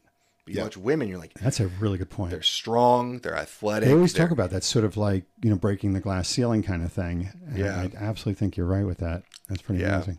It- It's very different too watching the females do it. It's almost I don't know how to explain it, but it's not the same. It is, but it's not. In a weird way, it's almost more technical, hmm. and it does have a more, almost like an aggressive beauty behind Yes. it, because these girls are still very aggressive, but it's in a way that's so like, you can't wait to watch it. Hmm. it it's it's like. It's catty, but it's technical, but it's like they're gonna kill each other. It's and the this is Ffion be- fight. I love the Fiona That fight. press conference, that all that's like all that stuff, like that was inspiring for women. Till this day, she's my favorite match to have to have refed at uh, Worlds was uh, any of her matches. She just brings a fire that you can feel.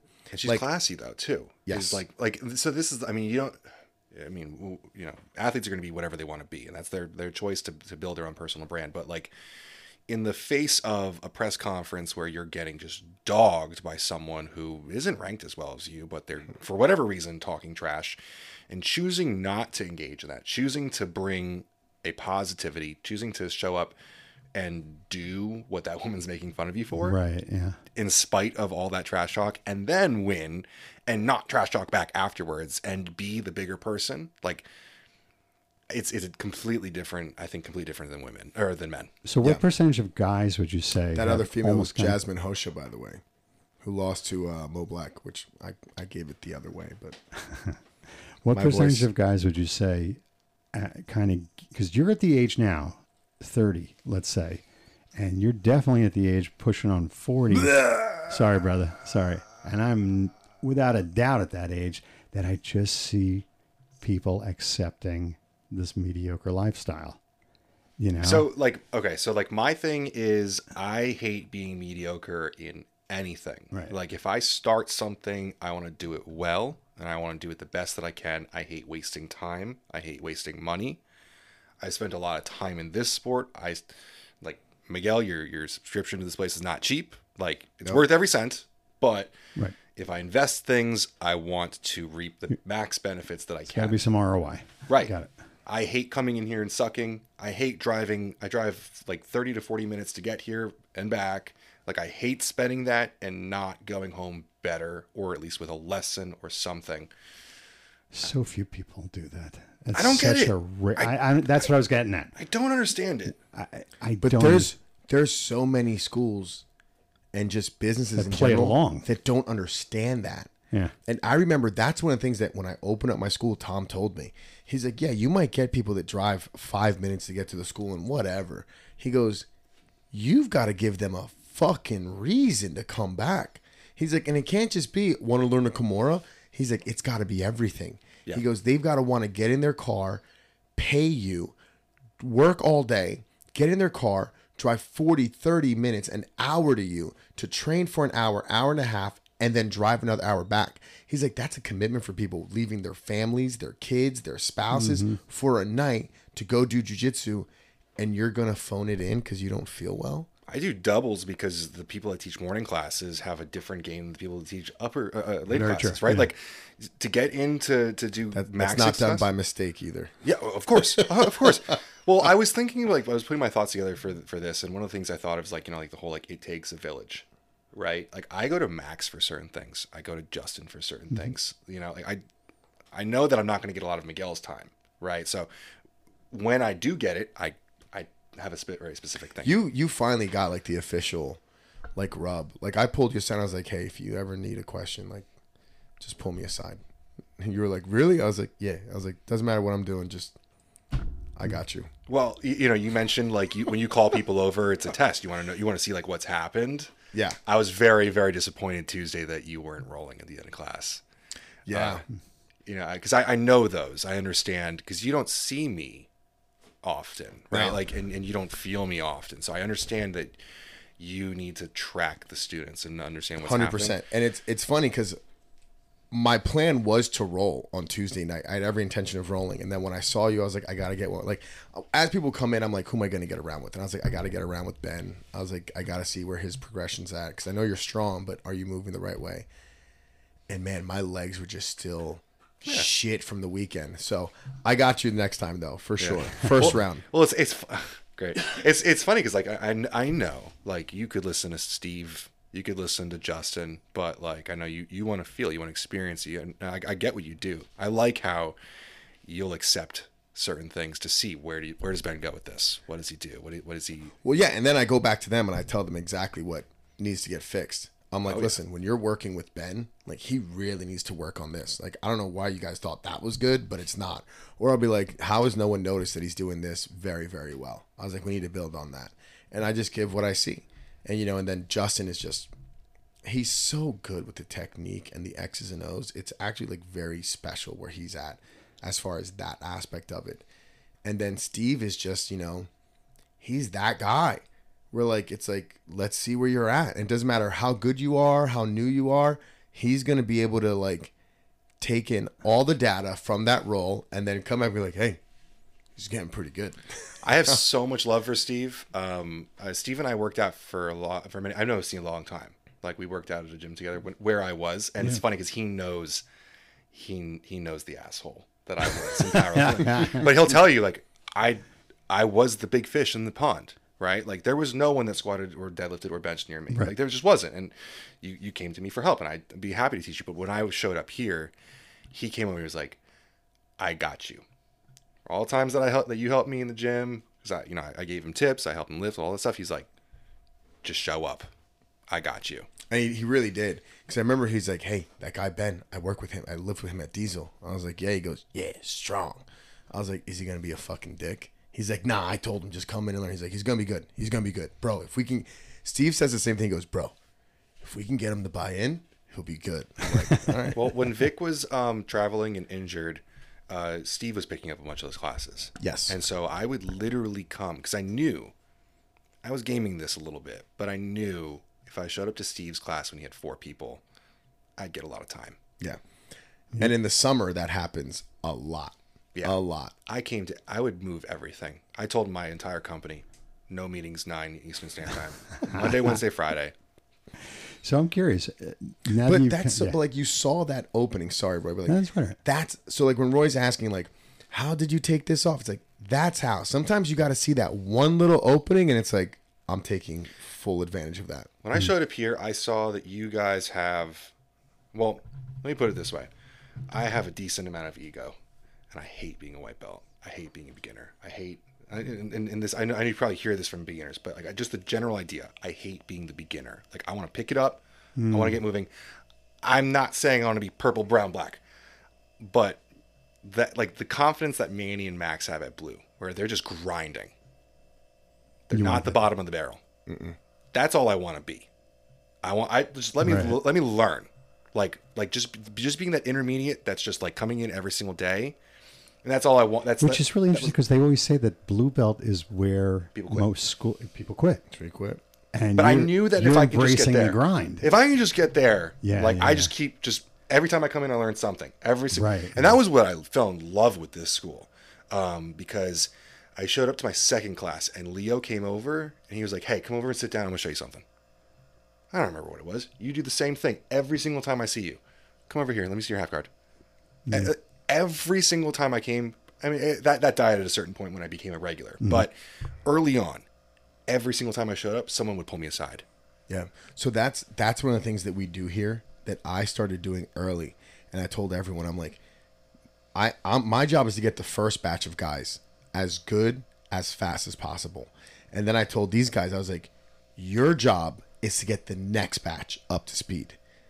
And then they get the next batch up to speed. So that's why you have like these blue belts and purples. They're like when these white belts come in, it's like, hey, you got an extra five minutes? Come here. I want to work on this with you. So we're just everyone's getting all this attention. People are like, holy shit, they're so nice here. And it's like, yeah, we're nice, but we want to fucking get you to speed with the program so we can go. This is going to be way more fun in a month. there's a team here and i think that is something that i haven't been to a lot of schools but in a lot of communities across a lot of different places people miss that um, no one tries to injure each other here because that's a training partner that's lost um, you know the, the school that i came from like there was no team atmosphere there was no camaraderie where if i make that guy better he'll make me better yeah, right on. and people here get that Yeah. you know I, i've been It around took it took a lot of work. Like for that, I will say I'm proud of. Okay. I busted my ass to create because I told people I'm like, listen, if you hurt someone, we're down a guy, and it's it doesn't matter if they're new or old. We're down a guy. I was like, and if they're new, they're never coming back. And if we injure enough new guys, no one new is coming back. So now you're gonna have Bill, who works in accounting, who's doing jujitsu, gets hurt in the first three months. Now his wife's pissed. His kids aren't coming to train. He's gonna go to work. They're like, told you not to do that jujitsu stuff. It's a young man's game, and it just becomes counterproductive. Take care of your toys. Yeah, it drives me nuts. My business partner did jujitsu in uh, in college, and then uh, like two years ago, he did it for a while, and he has the exact injury that I have, which is like C six C seven uh, radiculopathy, which like you get pain and numbness through your hands. Um, and anytime we talk to anyone with jujitsu, he's like, "Yeah, you know, you get injured with that stuff. You get injured." And I'm like, I bite my tongue because I don't you know, like. I really don't need the conversation. But like, there's no reason you have to get injured doing this. Like, No. there's absolutely zero reason. Yeah, I mean, listen, the injuries are going to happen, and it's always typically it's like, nah, you know, I, I pushed it harder than I should have. But how many times have you gotten here injured here? Uh, yeah, look, i- injuries are haphazard. They're not like one of those. It's not that kind of sport. No. But But you played pickleball two times and you were and I out got for a month. really hurt. And I'm I, I'm It done happens. with pickleball because of that. Yeah, It it, happens, but yeah. you you don't want to feel malicious intent in terms That's of that. exactly it. and that was the first thing. Um, you know, I really don't. I don't want to talk badly about anyone, but I came when I came to you the first class. You sat down with me afterwards, which I really really fucked with. Like a lot of trials, you were like, oh cool, awesome, see you later, whatever. Like you, you know, sometimes you bring people in here. I don't, I don't know what that conversation is like, but you sat down with me on the mats and you asked me what I wanted to do, and you asked me where I was from, and we started getting this conversation. And I mentioned to you like in my second class ever, I had gotten like just repeatedly bullied. We were trying, we were drilling back escapes, Right. and this fucking kid was just ripping rear nakeds on me. I don't know how to escape a rear naked, Right, Like, right. right, like I'm so new to this. No one from the school did anything, and like I feel very confident here that if some, if that was happening to a new person, like I could name a handful of people that would hand out like a, an ass whooping, you know. And you explained to me like what that meant to you, what you've done in the past, and I was like, I, I have I have a very like a team spirit, like like my people, I care very very deeply about, um, and it doesn't take a lot to be on my team. Like I'll go really hard, but I want to be around people who feel that same way, and I, I feel that when I'm here. I I mean, again, and like I, I'm the same way. Like if I fuck with you, I fuck with you all the way. But once I don't, like you gotta get, you're done with everyone. Like it's done. But Can I just ask a question? yes, sir. What does fuck with you mean? So I'm getting the sense that I'm not my figuring people. You're like I don't know. I just I, I like like if I fuck with that, I vibrate with that. I feel Yeah. related to that. I feel Okay, like so it's whatever- not fucking with somebody in a bad way. It's fucking No. with somebody No. in a good way. Okay. Yeah. Please continue, boys. Yeah, it, it's different. Like in your engine, it's, it's like, like you're like, oh, I, f- oh, it's like, ah, f- I fuck with that guy all the time at work. Whereas now it's like, it's like, yo, you see that guy over there? It's like, Yo, I fuck with that.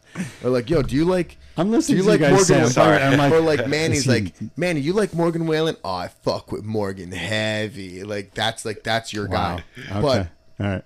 I came up from a school when I was a white belt. All right, Don, and this is this is where this is why you got to know your professor's lineage. When I was a white belt, I was training at Ricardo Almeida's, and I remember Dante Rivera just had a fight for Cage Fury when they first were around, and he wins by like I think uh, straight ankle lock, just pop. Uh, and afterwards, the guy like kicks Dante. So now, you know, the, they are separating it, and his team runs into the cage, and they start trying to like jump on Dante, and our team jumps in. It was Tom, Haas, Ricardo, High, and Gracie. They run in and start laying motherfuckers out. Boom, boom. without a doubt. No, no question about it. They had to have a meeting with the New Jersey State Athletic Commission. They got an apology from the other school, and I remember watching that on TV. There's a great picture of like Tom like yelling at the guy on the ground after he laid him out. Uh, and I remember I was like, "Yeah, I want to be part of that." Go back to before that, Ricardo was fighting in Pride um, or I'm sorry, Pancrase, when he won the King of Pancrase belt against Nate Marquardt. He gets a guillotine, you know, maybe holds it for a couple seconds too long. And then Nate Marquardt punches him after he lets go. Renzo jumps in the ring, kicks Nate Marquardt right in the face. And he has a quote. He says, A good friend will break up a fight, a great friend comes in with a flying kick. so it goes from Renzo down. It's just like, that's what we learned and that's what like i instilled here so when people are like oh where did that come from i'm not making up a bullshit story i'm telling you how my my coaches did it how my coaches coaches did it how my professors professors professor did it. And it's like this is your team this is your this is your tribe and yeah like we're no one's gonna beat us up more than we're gonna beat each other up. And we're not gonna beat up the cubs. Like we gotta make sure the cubs get strong and confident so that they can eventually be a conductive member of the pride. And anyone who wants to come to that, the fucking pride can come get it. And guess what? Maybe they can fuck with our pride, but we're part of a much, much bigger pride, and we'll just come with bigger lions every single fucking time. Yeah. That's where my confidence comes from. Question. I'm curious now. We're kind of coming towards the an hour and a half mark, so uh, I, I, I almost begin to wrap up this whole thing. As a marketing business person, what would be like three to five things you would say to get somebody interested in BJJ? Like, how would you market this? I'm curious from your from your perspective. Um, there's a lot of ways to go with that, Okay. and I think it has a lot to do with the person. Um, because there's a, I mean, just watch that video that I I did right, like what it did for me. There's a lot of there's a lot of different like depending on what that person is missing in their life. There's a lot of things to talk about. Right. For people who are listening to this, I'm six foot three, 240 pounds. I used to be 280 pounds. No one fucks with me in the first place, but that doesn't mean that I felt confident that if I needed to do whatever I needed to do, I knew what I was going to do. Right. Um, even just having been here 10, almost 11 months, I'm not saying that I'm fucking, you know, You're comfortable now whatever, but I'm comfortable. with whatever right? goes down. Right. Like if something happens, I feel comfortable controlling another person right. Right that's i think that's like a really base like Mm-hmm. self-defense you know um I think that appeals to, to guys. In other words, if they are in a position like there's so many guys that see violence, let's say, and they just kind of walk away and then they kick themselves saying, Why why did I walk away from that? You also get you're forgetting something too. A lot of forget a lot guys, of a lot of guys already think they can fight, yeah and then when they realize that they don't know how to fight, they're like, "Dad, that jujitsu shit's bullshit. I'm gonna go learn Krav Maga." It's like, where's the nearest I don't Krav Maga school? Oh, my boy trains it, bro. I'm telling you, for the longest time, the hardest I think people most to get, guys are cowards. I think they see a fight and they like they kind of back away. but the ones who want the fight think they can fight, and then when they come Oh, to a that- jiu-jitsu yeah. school and learn they can't, they want nothing to do with it. For the longest time, the hardest people to get to train was cops. Cops were the hardest ones to get in here, and I understand the psychology. Like you have to go, you know, protect the streets, and anything can happen at any moment. But then, you know, three hours ago at the seven o'clock class, you got your ass kicked by this like 130 pound curly headed Jewish kid named Max. And you're like, what am I going to do when like this six foot four animal comes after me? right. So it messes. But now, like even that's starting to change. Thanks to like you know NJLEO, BJJ. Um, shout out to those guys, uh, Matt and Scott. So it, it, the ego is the worst thing, and you know you always hear like you know leave your ego at the door. that's really hard to do Leave some of it at the door. Bring a healthy amount of it in. You know, if you have no ego, you're going to tap to everything. You want to have a little bit of an ego to really push it, but you don't want to have an ego where you're getting kicked out of the fucking store. i also think there's have to be enough ego to want to come back better too Yes. right you I call that the drive home ego. I where love, it's like i love that man I you know, I'm driving home and I'm like, God, I suck at this, but I gotta come back to figure this shit oh out. dude i'm excited for that Have you you, know what i mean have you had like the quiet drive home yet? you and I have talked about this. Yeah, yeah. yeah. Oh, dude, I have a. Th- I mean, on some nights it's a forty-five minute drive home. Yeah. Where I f- don't even realize I never turn on the music. yeah. Yeah. I'm just like, jeez, I have to. Like what so happened to me? better. Yeah, Dude, I I would have nights like during training camps at Tom's. And Tom is an hour and 20 minutes from me. I wouldn't turn on the radio once. And I'd get to the house and my wife would be like, "Are you okay?" And I'm like, "Yeah, I'll be in a I'm just driving circles." Cuz I've got to get it out of my head like how how did nothing work tonight? How am I competing in 6 weeks? How is like and then there's some nights where it's like music's on full blast. I'm like, I'm the shit. yeah.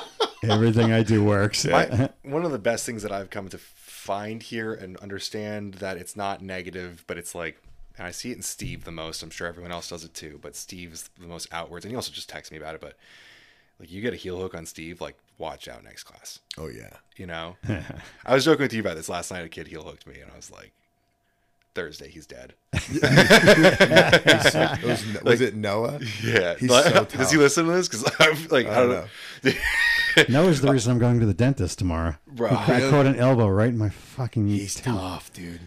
He's 15 He's- and he's angry at the world. I smothered him after he did that shit to me I have he to. gurgled. I heard, I heard him like choking on my sweat. I was like, "Yeah, fuck you." Steve, You little fucking 15 year old. Is he 15? yeah, he's like 15, 16. Ask ask Steve what happens to him after like he catches me every now and then. I just like take my deep breath. I was like, and now you die. and like I'll be tired. I'll be dead too when it's over. But Yeah, gotta let him know. but like loving that, Yeah, you know, like, it's so much fun. So It how do you get to how do you get that across to somebody to get them in the door? it's a game. Yeah. It's a game. It's a. It's. I don't know how to explain that. Like, uh, Hannah was like really nervous about the, the concept. She wants to get into it. She was really nervous about the concept of violence, right? And Okay. it's difficult to be. We're, we're not used to being close proximity to other people. Violence Right. is rare now, right? Like I, I, and I think I'm very passionate about kids being adept at like wrestling, at least like being able to be comfortable controlling someone else and being close, and whatever, and closing that distance, like not actually in a fight, but like the thought of like, okay, I'm going to drive a half hour to go fight people. That's a lot. Yep. It's a game, at least in my eyes. It is. And I, I try to tell everyone, I was like, you're just doing stuff in here that your parents would have broken up at Thanksgiving dinner when you were a kid. Yeah. It- it's don't overthink it. I think if you look at something like uh, like judo, it's easier to understand. It's a game. There's no submissions or anything. I think the submissions is really what makes it like the level it is, which is also what I love about it. Yeah. Like it's not just pinning. Yeah, it's the ultimate say uncle. It's like you got me. Like that. Uh, Rogan says it best. It's like I try to kill you and then you try to kill me. Yeah. And then we go again. Is true. It's like if I get to a point in a fight where I can break your arm, if that fight's over, like you're dead. Like if, if it's, you know, zombie apocalypse or we get invaded, like it's over. Now I'm gonna beat you with that arm and steal your weapons and your food and have my way. Uh, but I, it's gotta just be fun. I have a question you're coming from like the powerlifting background and what are some of the parallels that you see between that world and what's happening like God damn it, you stole that from me. I have it right. i've only done almost 100 episodes with you roy I know. Well, I will tell you that what I prepared to say, one of the things I thought about with this was that jujitsu forces me to do all the things that I wish that I could force powerlifters to do. I have to leave my phone off the mats. I have to be present. If I don't mm-hmm. listen to you between the rounds, I have no fucking clue what we're doing next time. And that's it. I, I don't know if everyone takes this as seriously as I do, but you don't have a barbell to lift. Like, you have a training partner that needs you to be there mm-hmm. and it really it put it pisses me off to no end when i drive 45 minutes here and this very rarely happens but that person isn't paying enough attention for me to have a good class i those are the quiet drive homes for me i drove 45 minutes and i don't get better you keep referring to that like a quality effort and you're paying for it.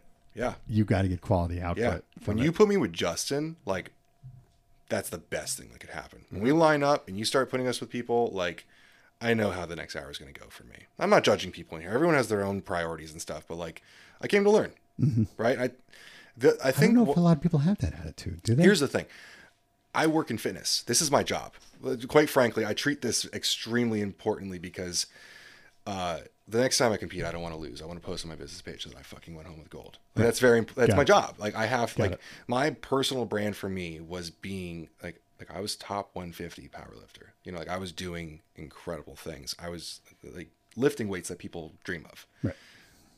And so for me, I take it extremely seriously. I don't like doing things and not like taking them to the distance that I could, especially when it's something professional for me. so i'm glad you brought up like pairing you up with justin one thing that i do here and all the coaches do it you go to most schools and it's like all right they, they paired everyone just like that and then like maybe they'll adjust the women and that's it i really take my time with partnering people up because I want to make sure everybody gets a good class out of it. And sometimes it's like, "Uh, this is going to be this way. But like, not everyone gets Justin. Not everyone's going to get Max. Not everyone gets Manny. Because to me, I don't want to say that you have to earn those rounds, but you kind of do. You know, like if you're a brand new white belt, I'll, I'll give you Max or Manny. Yeah. Let, us see how you do your first two weeks with Max or Manny. If you start elevating your level and you're picking, because they they're great instructors, then you know what? I'll keep it going this way. But if I notice you're kind of like, oh, I don't know if I could do that. Oh, it's like, okay, you know what? You're gonna go with this person now, or I'll give you someone closer to your level. Go with the old guy. or no, I'll what I'll do is I'll put them with like, uh, you know, like a like an like a blue belt, like an up and coming blue belt. Right, yeah. And I'm like, hey, I need you to be a senior student tonight.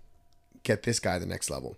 So now that new student's not losing anything. He's still going to get great training and great a great senior student. But now that senior student who's a you know brand new white belt or maybe a higher level blue belt really has to hone in on the coaching aspect and getting that person to start understanding what we're doing here. It's like that's the challenge. Anyone can come in here and train and get better.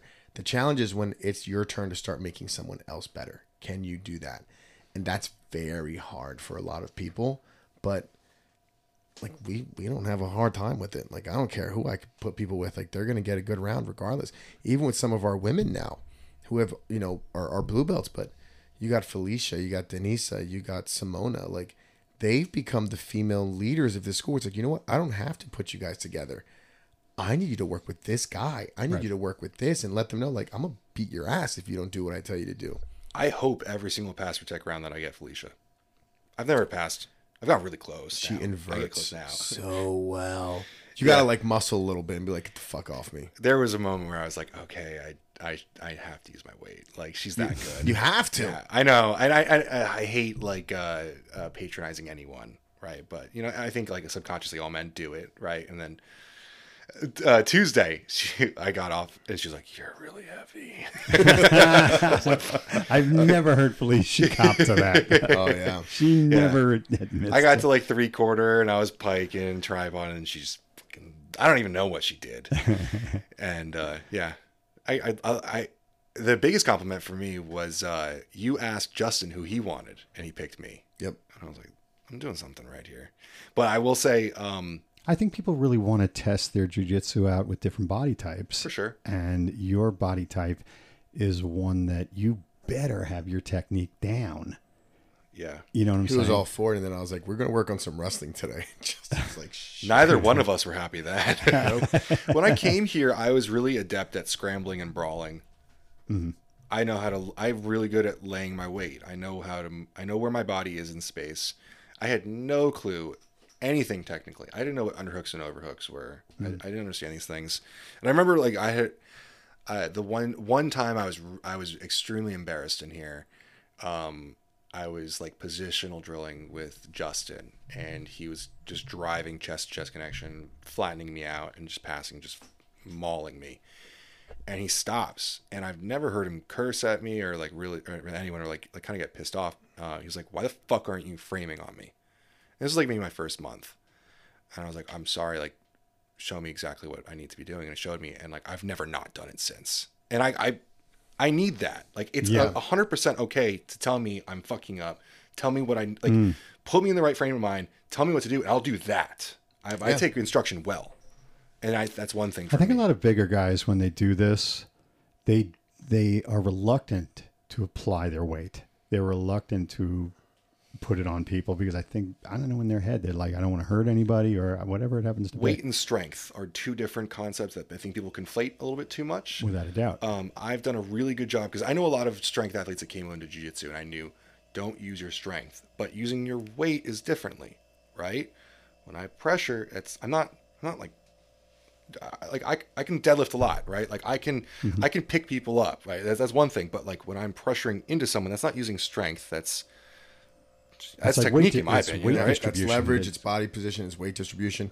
I know guys who don't weigh much, but when they get on top of you, you're like, "Oh, he's heavy," and you mm-hmm. can't move. Mm-hmm. And it's like, how does this guy fight 145, 155? Bensei fucking bruised the shit out of the inside of my my cheek last week. That kid's tough. Yeah. 17 years old. I love going with that kid. My favorite rounds in here are actually the lightweights because it's like a yin and yang with me. Mm-hmm. I, dude, the amount of times I want to ask you for vid- the video of me and Max wrestling is uh, like hilarious.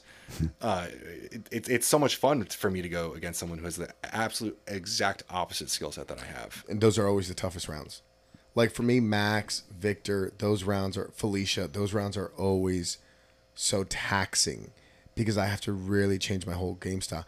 You know, Manny's rounds are tough. You know, rolling with Justin is always super tough, but it's different. Like you know, we're both going to be strong. We're both going to you know be use our athleticism, but those three in particular, especially Vic, because his body's type is so he's got very short limbs. So it's like if you go for an arm bar, by the time I sit back, I'm it, he's out, and I'm Yeah. like, this is awful. So it it makes it a lot of fun, and it forces you to really utilize your jujitsu. Yeah. Since we got you here, I gotta ask you some supplement questions here, if you don't mind. I have one last jiu-jitsu question before we stop at the end. Uh, I've, uh, extremely open-ended question, um, and there's no. I don't think there's any right answer for this, but let me lay out a few sentences and then you answer the question for me. So, jiu-jitsu is a huge mass of knowledge of moves, and there's a counter to every move, and there's a counter to the counter. Um, so, in a situation with equal amounts of education and knowledge around moves, um, you know, equal athleticism, all of these things, does it just simply come down to timing and game plan? comes down to tactics. Uh, it, it's no different than like war, right? You see some powerhouse, you know, countries, they've got the same weapons, the same military, the same everything. So what, what is the difference? The intelligence and the tactics, um, which is what I've really been working on this week, and speci- specifically because of ADCC. The rule set thing is something that's very interesting to me because I personally am not um, not interested in in uh, uh, appeasing a bunch a panel of judges or referees necessarily. I enjoy the fact I enjoy the uh, the combat factor. you want to sub people. Yes, Yeah, no doubt. hundred percent. See, I come at it from a different direction. When I think of what what Gordon does to me is amazing because he's putting out all these videos, literally showing you his game, and it's. I think it's his tenacity. It's the not. You mentioned it, uh, Miguel, when you when you were talking to the before the fight. Some people's hearts were going a mile a minute, and some people were like comfortable in the, uh, you know, in the lion's den kind of thing. I think that's what really sets it apart. Like there were many, many times when I played, you know, one-on-one basketball with people that, that were just as good as me. I think what separated it though was the fact that I said I am not going to lose, mm-hmm. and I think it's the same thing in this. Yeah, I, you can watch a lot of these matches, man. Like, it's it's a small tactical error. You'll see someone be like, "You should have, you know, put the underhook there, or you should have abandoned the underhook, or we should have put a, a butterfly hook in there."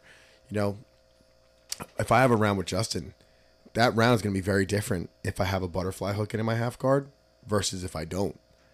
It's a tactical thing. You know, selling one thing and not the other. That's that's what it comes down to. It's who can execute the game plan, and that's hard for a lot of people in this sport. Yeah, the the the the question is funny to me because you know I've watched I watch a lot. I mean, I, I work on social media, so it's very easy for me to sit down and waste six hours watching YouTube videos of John Danaher. I do I probably do it a little more than I like to admit for my skill level. Um, Ben, you must move your hand this way. Good movement, Mr. Kane. you idiot. but it's it's it's interesting because like you know having having watched um, a lot of skill sets like I understand what you're saying like there's there's there's small little things but I I, I almost want to are there like right now Gordon's like the goat no gi Meregali's the goat gi I'm sure someone's gonna be mad about saying that but how many times have there been like goat versus goats? Like, are, have there been super fights at that kind of level? Have we gotten there yet? Because it seems to me like the sport's growing so I much that's so. coming. We've had some. The closest one we've had was uh, uh, Hadra versus Buchecha, where Buchecha was on a tear, winning Gi Worlds, No Gi Worlds, ADCCs, and then he had a match with Roger. Was it Metamoris? Had a match. I was I all I know is like about six or seven years ago, and man, Roger showed up. Roger came out of retirement for that match. Yeah, He won, right? yeah, he Yep. sure did, man. And the funny thing is that with that fight, he it was on its feet for four or five minutes, mm-hmm. And just the patience factor, the fact that they weren't influenced by the by the crowd saying, "Come on, come on, come on," because once it went down, I, he would. You just saw a completely Hadra played his game. Yeah, Very basic game too. Just executes it perfectly. That's kind of what I was getting at with uh, just the patience factor, the, the being calm and the lion's den factor, and you're going to impose your game on somebody else. It's just kind of the way I view it. Cool. I, I asked Hadra a jiu-jitsu question when I was a blue belt. I was Oh, fortunate I to train with story. him. Yeah. And I just I was like, I was like, Professor, I keep I keep getting bumped over. Like every single and this is I'm a fucking blue belt. This guy's the goat. And like I'm not I'm you know, I think I understand, but now looking back, I'm like, you really had no idea. And uh he's like, Okay, man, he's like, get in the mount. He's like, Show me how you hold mount. And I showed him, he goes, Okay, relax. And he lifted up my post hand and he moved it over about six inches. He goes, Now bump. And the guy bumped and nothing. He goes, It was just too narrow. He's like, you don't want to go too wide because then you fall over. He's like, you just want to find that right spot, find the shoulder. You want your hand to come diagonal from their shoulder, drop your chest, and now they don't move. And I was like, I'm a fucking moron. I'll never ask you a question again. But it was that simple, and that's at the guys at that level. Their explanations are so easy. I remember one time I asked Gordon, I was like, "Dude, I'm trying the knee slice. I'm trying. I can't get past this guy guard." He's like, "Have you tried walking around his guard?" I was like, "What?" He goes, "I'll show you." And he literally just did this thing where he controlled the ankles, pinned him to the ground, and then just walked around the guard.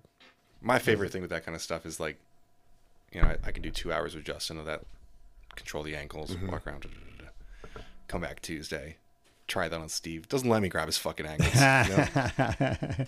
That's the human chess aspect of this. I love thing. it. Yeah. You know what I mean? Like it doesn't discourage me one bit. I mean, how do you think I feel? I teach everybody my half guard and deep half, and then I go to train, and I'm like, ah, everybody knows what I'm doing. Yeah. It's great because I have to adjust, but I'm like, Jesus Christ. I love. Uh, I, t- I take it as an extreme compliment when people notice where I got things from. I I did I don't know what the name of it is, but like uh, I, I hit I hit like a, a little pass on Max, and as I'm settling into his chest, he goes, "You've been working with Justin." Yeah, he's got a very specific game. You can tell right away. it works for me. Yeah. Yeah. I love it. Supplement questions. Let's let's do it. There are so many different kinds, but there are three that I guess that that make the most sense. Uh, the pre-workout. I mean, give me like. I, I, to be completely honest with you, I don't really get much out of supplements. I, I've been lifting since I'm 20 something years old, and it's Yeah. like I'm in the game like doing it for 40 years. I don't get much out of supplements. Is it a five percent thing? Is it like a Well, I think this is a disparity between like marketing and like uh, and, and true effects? And true effects, yeah. I mean, um, the purpose of a pre-workout is to I mean, there's a lot of different things. It's going to give you a better workout, though. The, the goal is for Does you it? to walk. That's out what of I'm that. asking. Yeah, okay. that's the goal, right? So, Yeah. I mean, there's a bu- there's a there's a variety of different avenues you could go for that. You can increase uh, energy, which is typically done through like stimulants. right. Um, there's performance boosters. There's pump enhancers. I think that's the, what I remember from the Jack 3D days. Jack 3D had something called DMAA in it, which is like a methamphetamine analog, which like would just hype the shit out of you. That's what I kind of remember Yeah. from that. And I- Yeah. I, got But literally nauseous from taking it. it doesn't necessarily give you a better workout. Right. You know, I think in today's day and age, most people are kind of just addicted to a stimulant. Okay. Um, there are some really great things that can en- enhance your your performance. Um, within the realm of jujitsu, I'm like a big fan of like cognitive. I was Things- just about to take that next step. How do you segue from supplements to jujitsu? In other words, what really has some kind of an impact that way? Yeah, I mean, right now there's no one making shit for jujitsu. Right. There's Matt Fuel. I'm sorry if they've ever sponsored anything. I mean, uh, These guys are bullshit. Um, they're making a killing on Amazon right now because no one else is marketing jiu- jiu-jitsu. The only one I would have thought is Jocko, but you know, Jocko has they have energy The Origin drinks. stuff, yeah. Yeah, um, and I love those guys, but I think we can go deeper. I think there's a mm-hmm. lot of cognitive enhancers that that. I- That's this is this is thing. chess. Like you have to be able to think, right? I think there's a I think there's a big play, in my opinion, for helping with calming the mind, hmm. so rather than stimulating. Right. And I think we all need some caffeine, but I think uh, like some of my best takeaways from this are like, when you've got me flattened out and I'm should be having a panic attack, I need to slow down, mm-hmm. collect myself, figure out my game plan. And if I've taken 500 milligrams of caffeine, that's not happening. No, it, it actually can become counterproductive where now you've got all that caffeine in you and you get held down in a position and you feel a dump. And you're like, I'm Yeah. so exhausted right now. and that heart that you were talking about, oh, yeah. that happens. Yeah. I've definitely I drink like an energy drink before you come come here. It's a little too much, and all of a sudden, like we're done with the judo at the beginning, and I'm like, I, I need to go sit down and drink some water. Yep. You know. I've listen. I'm guilty of it myself. I've done it. Take a scoop of pre-workout, take a thermo, run around, see how it goes. For me, it's because I got to like get through the teaching and do everything. But then by the time the training comes, like I'm dead because I just jacked myself up and then dropped it. So yeah, I taught four great classes, three great classes, but now like I can't roll. I think the most valuable supplement for jujitsu, outside of all that talk, is uh, electrolytes, hydration. would that be post workout or pre? because they always talk about BCAAs, you know, protein uh, building blocks after you work out. I'm just curious what makes sense for a pre jujitsu workout and a post jujitsu workout. Protein's incredible. Protein's the first macronutrient that everyone should pay attention to. I don't think that it's the immediate focus post jujitsu. Personally, like we're not lifting weights in here. We're not really tearing muscles or anything in here.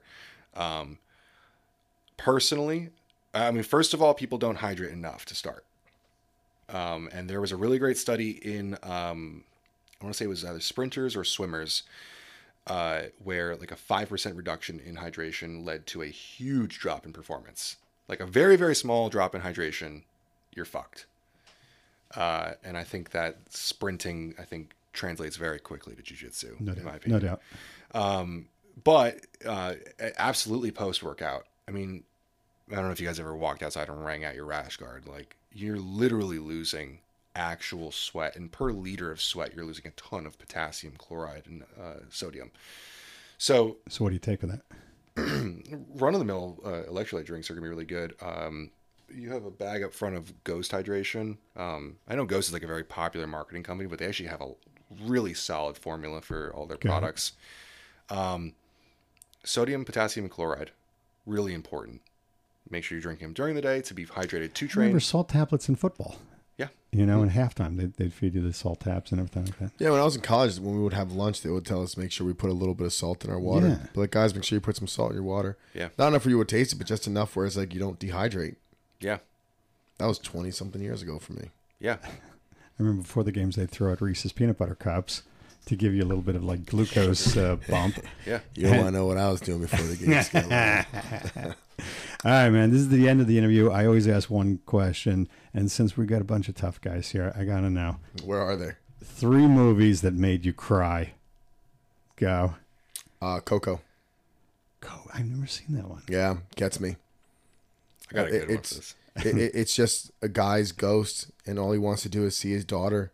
And then at the very end, the kids singing and all the families together. Every single time, I Get you. cry. Yeah. Got a little something Well, because I just had Juliana, right, right, right. so like I like. And if you haven't watched Coco, watch it. You know, I'm gonna have to check fuck that one out. Ernesto de la Cruz. Um, fantastic movie. I cried right at the end Nice. every time. Anything else? Like, I was gonna let Ben go for one. I'll go from it. I didn't see the original, so you guys may have seen the original and you would know this. But uh, A Star Is Born, uh, Lady Gaga. Uh, I think about the well, what's his there were name? three Stars Borns. There was one from the 40s. There's the, I the was thinking Barbara of Barbra Streisand, one, Oh, I only thought there were two. and then there was this one. This was the most emotional, though, no Yeah. doubt. The When- first one was uh, who was uh, It was the like chick Judy from Garland. Judy Garland. Yeah, Yep. yeah. when when he goes in the garage and closes Right. the door and the dog sits down, I was on an airplane. You're leaking. Lost my shit. And the really fucked up thing was I had no clue. Like it took me like three seconds to realize real like he killed himself. I was like, and then the dog sits down. Right. And you realize he fed him the steak. Anything with the because you're- dog, it always gets me. That movie just they just keep hitting you with it. It was t- so hard. So that movie, it's on my list, and not even the movie. There's a song in that movie called uh, Remem- "Remember Us This Way," Oh, I thought it was shallow. Okay. and there's there's when the song starts, she's like that Arizona sky yeah. burning in your eyes. I remember being with Steph for a year, and we were it. at her brother's wedding, and it was in Arizona. And I remember like taking pictures and like the sun setting, and like I'm looking at this woman. It's like those lyrics are literally my wife. Like you saw the light in me that I couldn't find. It's like I was so lost, and I thought I wanted to do some shit, but I didn't really believe in myself. And then like here's this one woman where one was like it's a hobby. This one's like let's go all in.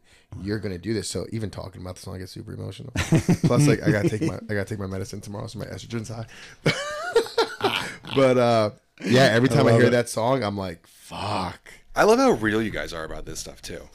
You know, we don't have like a very masculine sport. Yeah, yeah, But yeah. you guys talk about all of it, and I love that. That's, Oh, that's dude, I'm, important to I'm me. the biggest pussy you'll ever meet. It's horrible. I'm such a bitch. I love that. I, th- I, th- I think it's amazing. Yeah, we enjoy We, it. we need a third movie. What movie makes you cry? You wouldn't know these movies. All right. There was a movie called Ordinary People, which won the Academy Award in 1981. And it's a, I highly recommend this movie. It's about a, uh, this sort of, uh, this family that, uh, this had two sons and the one son dies in a boating accident. Ooh. Yeah, and the the the movie is about how the other son is dealing with the fact that his older brother was the great athlete, and why is it that he died in the boating accident, and why is it that the younger, supposedly weaker son survived? So it's like survivor's guilt. kind of and, and it just really hits you and there's this point where he goes to uh, therapy for it and the girl that he was uh, hanging out with she ends up offing herself and it's just like all coming together like, like it's all coming down on him. He's doing shitty in school. He quits the uh, the swim team kind of thing. And at the end he goes to the psychiatrist who's played by Judd Hirsch from uh, Taxi you know? And he just the kid goes i can't do this anymore. I can't do this anymore. And the psychiatrist says and goes i'm your friend. You got you know i'm here for you kind of thing and i'm just like like losing it at that point it's an amazing movie ordinary people go see that movie or that just Great. check Let's it cry. out amazing some tears. there you go big guy i really enjoyed this Thank you. Thank you guys. I really appreciate this. Ben, I love you, buddy. I'm glad you're at the school. I think you're a great addition here, and I think you fit right in. Thank you. I love being here. I, I honestly, I I make the drive. I hate 206, but I do it. what's you know the what I deal mean? with the traffic on 206 when are we gonna What's the fucking like deal? oh these people Dude, I have considered taking Route One and driving like all the way. He like I, the only thing i would suggest is taking dukes go around Where are you into driving Dukes from? Parkway. Princeton. By the way, yeah, we'll say this at the end here. Uh, there's I thought you're coming from Branchburg. I grew up in Branchburg. Okay. I live in Princeton. Okay. I live like a half mile from another gym in Princeton. It's all 206. And, like, dude, it was funny. I came here for a Thursday night class for Mm-hmm. that first class, and our my Carmine's my goal was Thursday we're gonna do this, and then there was a Saturday class in Princeton. I never went to Princeton. you know, I, I, I, I, you, you guys offered something that just like I couldn't find anywhere else. It's a lot more than just teaching takedowns and chokes. And Yeah. That's always been my motto since day one. I was like, we're, we're more than just takedowns and chokes. Yeah. We're we're a nice little club. We're Well, glad you- you, are part of it. You asked me what I wanted to do too, which Mm-hmm. was that was special to me because I, Car, I think Carmine was like, I, you know, I want to win a tournament, and I was like, I just want to be a killer. I don't know. That's, that's all I really exactly want. it. I want to be like really, fu- yeah, I really want to be really fucking good at this. I want to be like the guy in the training room that everyone's afraid of. Yeah. And maybe not really go anywhere with it, but like everyone knows. Yeah. you know what I mean. And I was like, I think I could do that here. Listen, I do things a little differently. Not everyone likes it. It works for me, and it's allowed me to hang out with a lot of really fucking cool people. And like this is like this is what I do for work. Like I'm working right now, but I'm just having a. This is why like I feel bad when I tell my wife I'm tired. She's raising our kids. like I'm in here like. Believe me, I understand. I'm going to Vegas for a week next week, and I'm I'm working. You know. Yeah, it's hard. it is work. It is, but, But- you're also in Vegas for a week, you know. it's like, oh, let me go rest in my hotel room. I'm, yeah, I was staying at like a like a premier king room. Like I'm so tired. Oh, we go to the buffet for breakfast. Yeah, it's like, oh, I woke up, I went to eat, so tired. It's horrible, but it's great.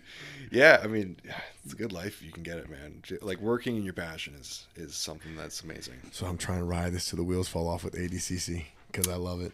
ADCC is great. man. I think this school is also like, I think there's a lot here. I think the supp bouncer is pretty awesome. I think Thank PricePlow is pretty awesome. I appreciate what you guys do. I've learned so much about supplements by watching your videos. Once you started training here, like I became a fan of yours. Once I knew, I've never told you this, but like I saw what you started doing, and I was like, man, this guy's pretty. It's pretty fucking cool. He's at my school because this guy's like Thank really you. doing something that needs to be Fun- done. That means a a lot lot of me. information. That means a No lot to doubt. me. You're doing it right. I do a lot of good stuff. I'm very passionate about what I do, but um, I don't know. Anytime you get into anything with fitness, like it was kind of a loaded thing. I didn't want to tell people what I do because I wanted people to treat me just as another person here. But uh, I love being involved. you get it too, man. I say it all the time. This guy gets it. From the videos you post about jujitsu to things that we've talked about, you know, off air where that you haven't done. And I'm like, he gets it. And you do. You're good at what you do. Thank you. Ben, I'll see you at the next class, buddy. Roy, love you, dude. Appreciate you Love guys. you too. See you guys soon. Love both of you guys. It's awesome.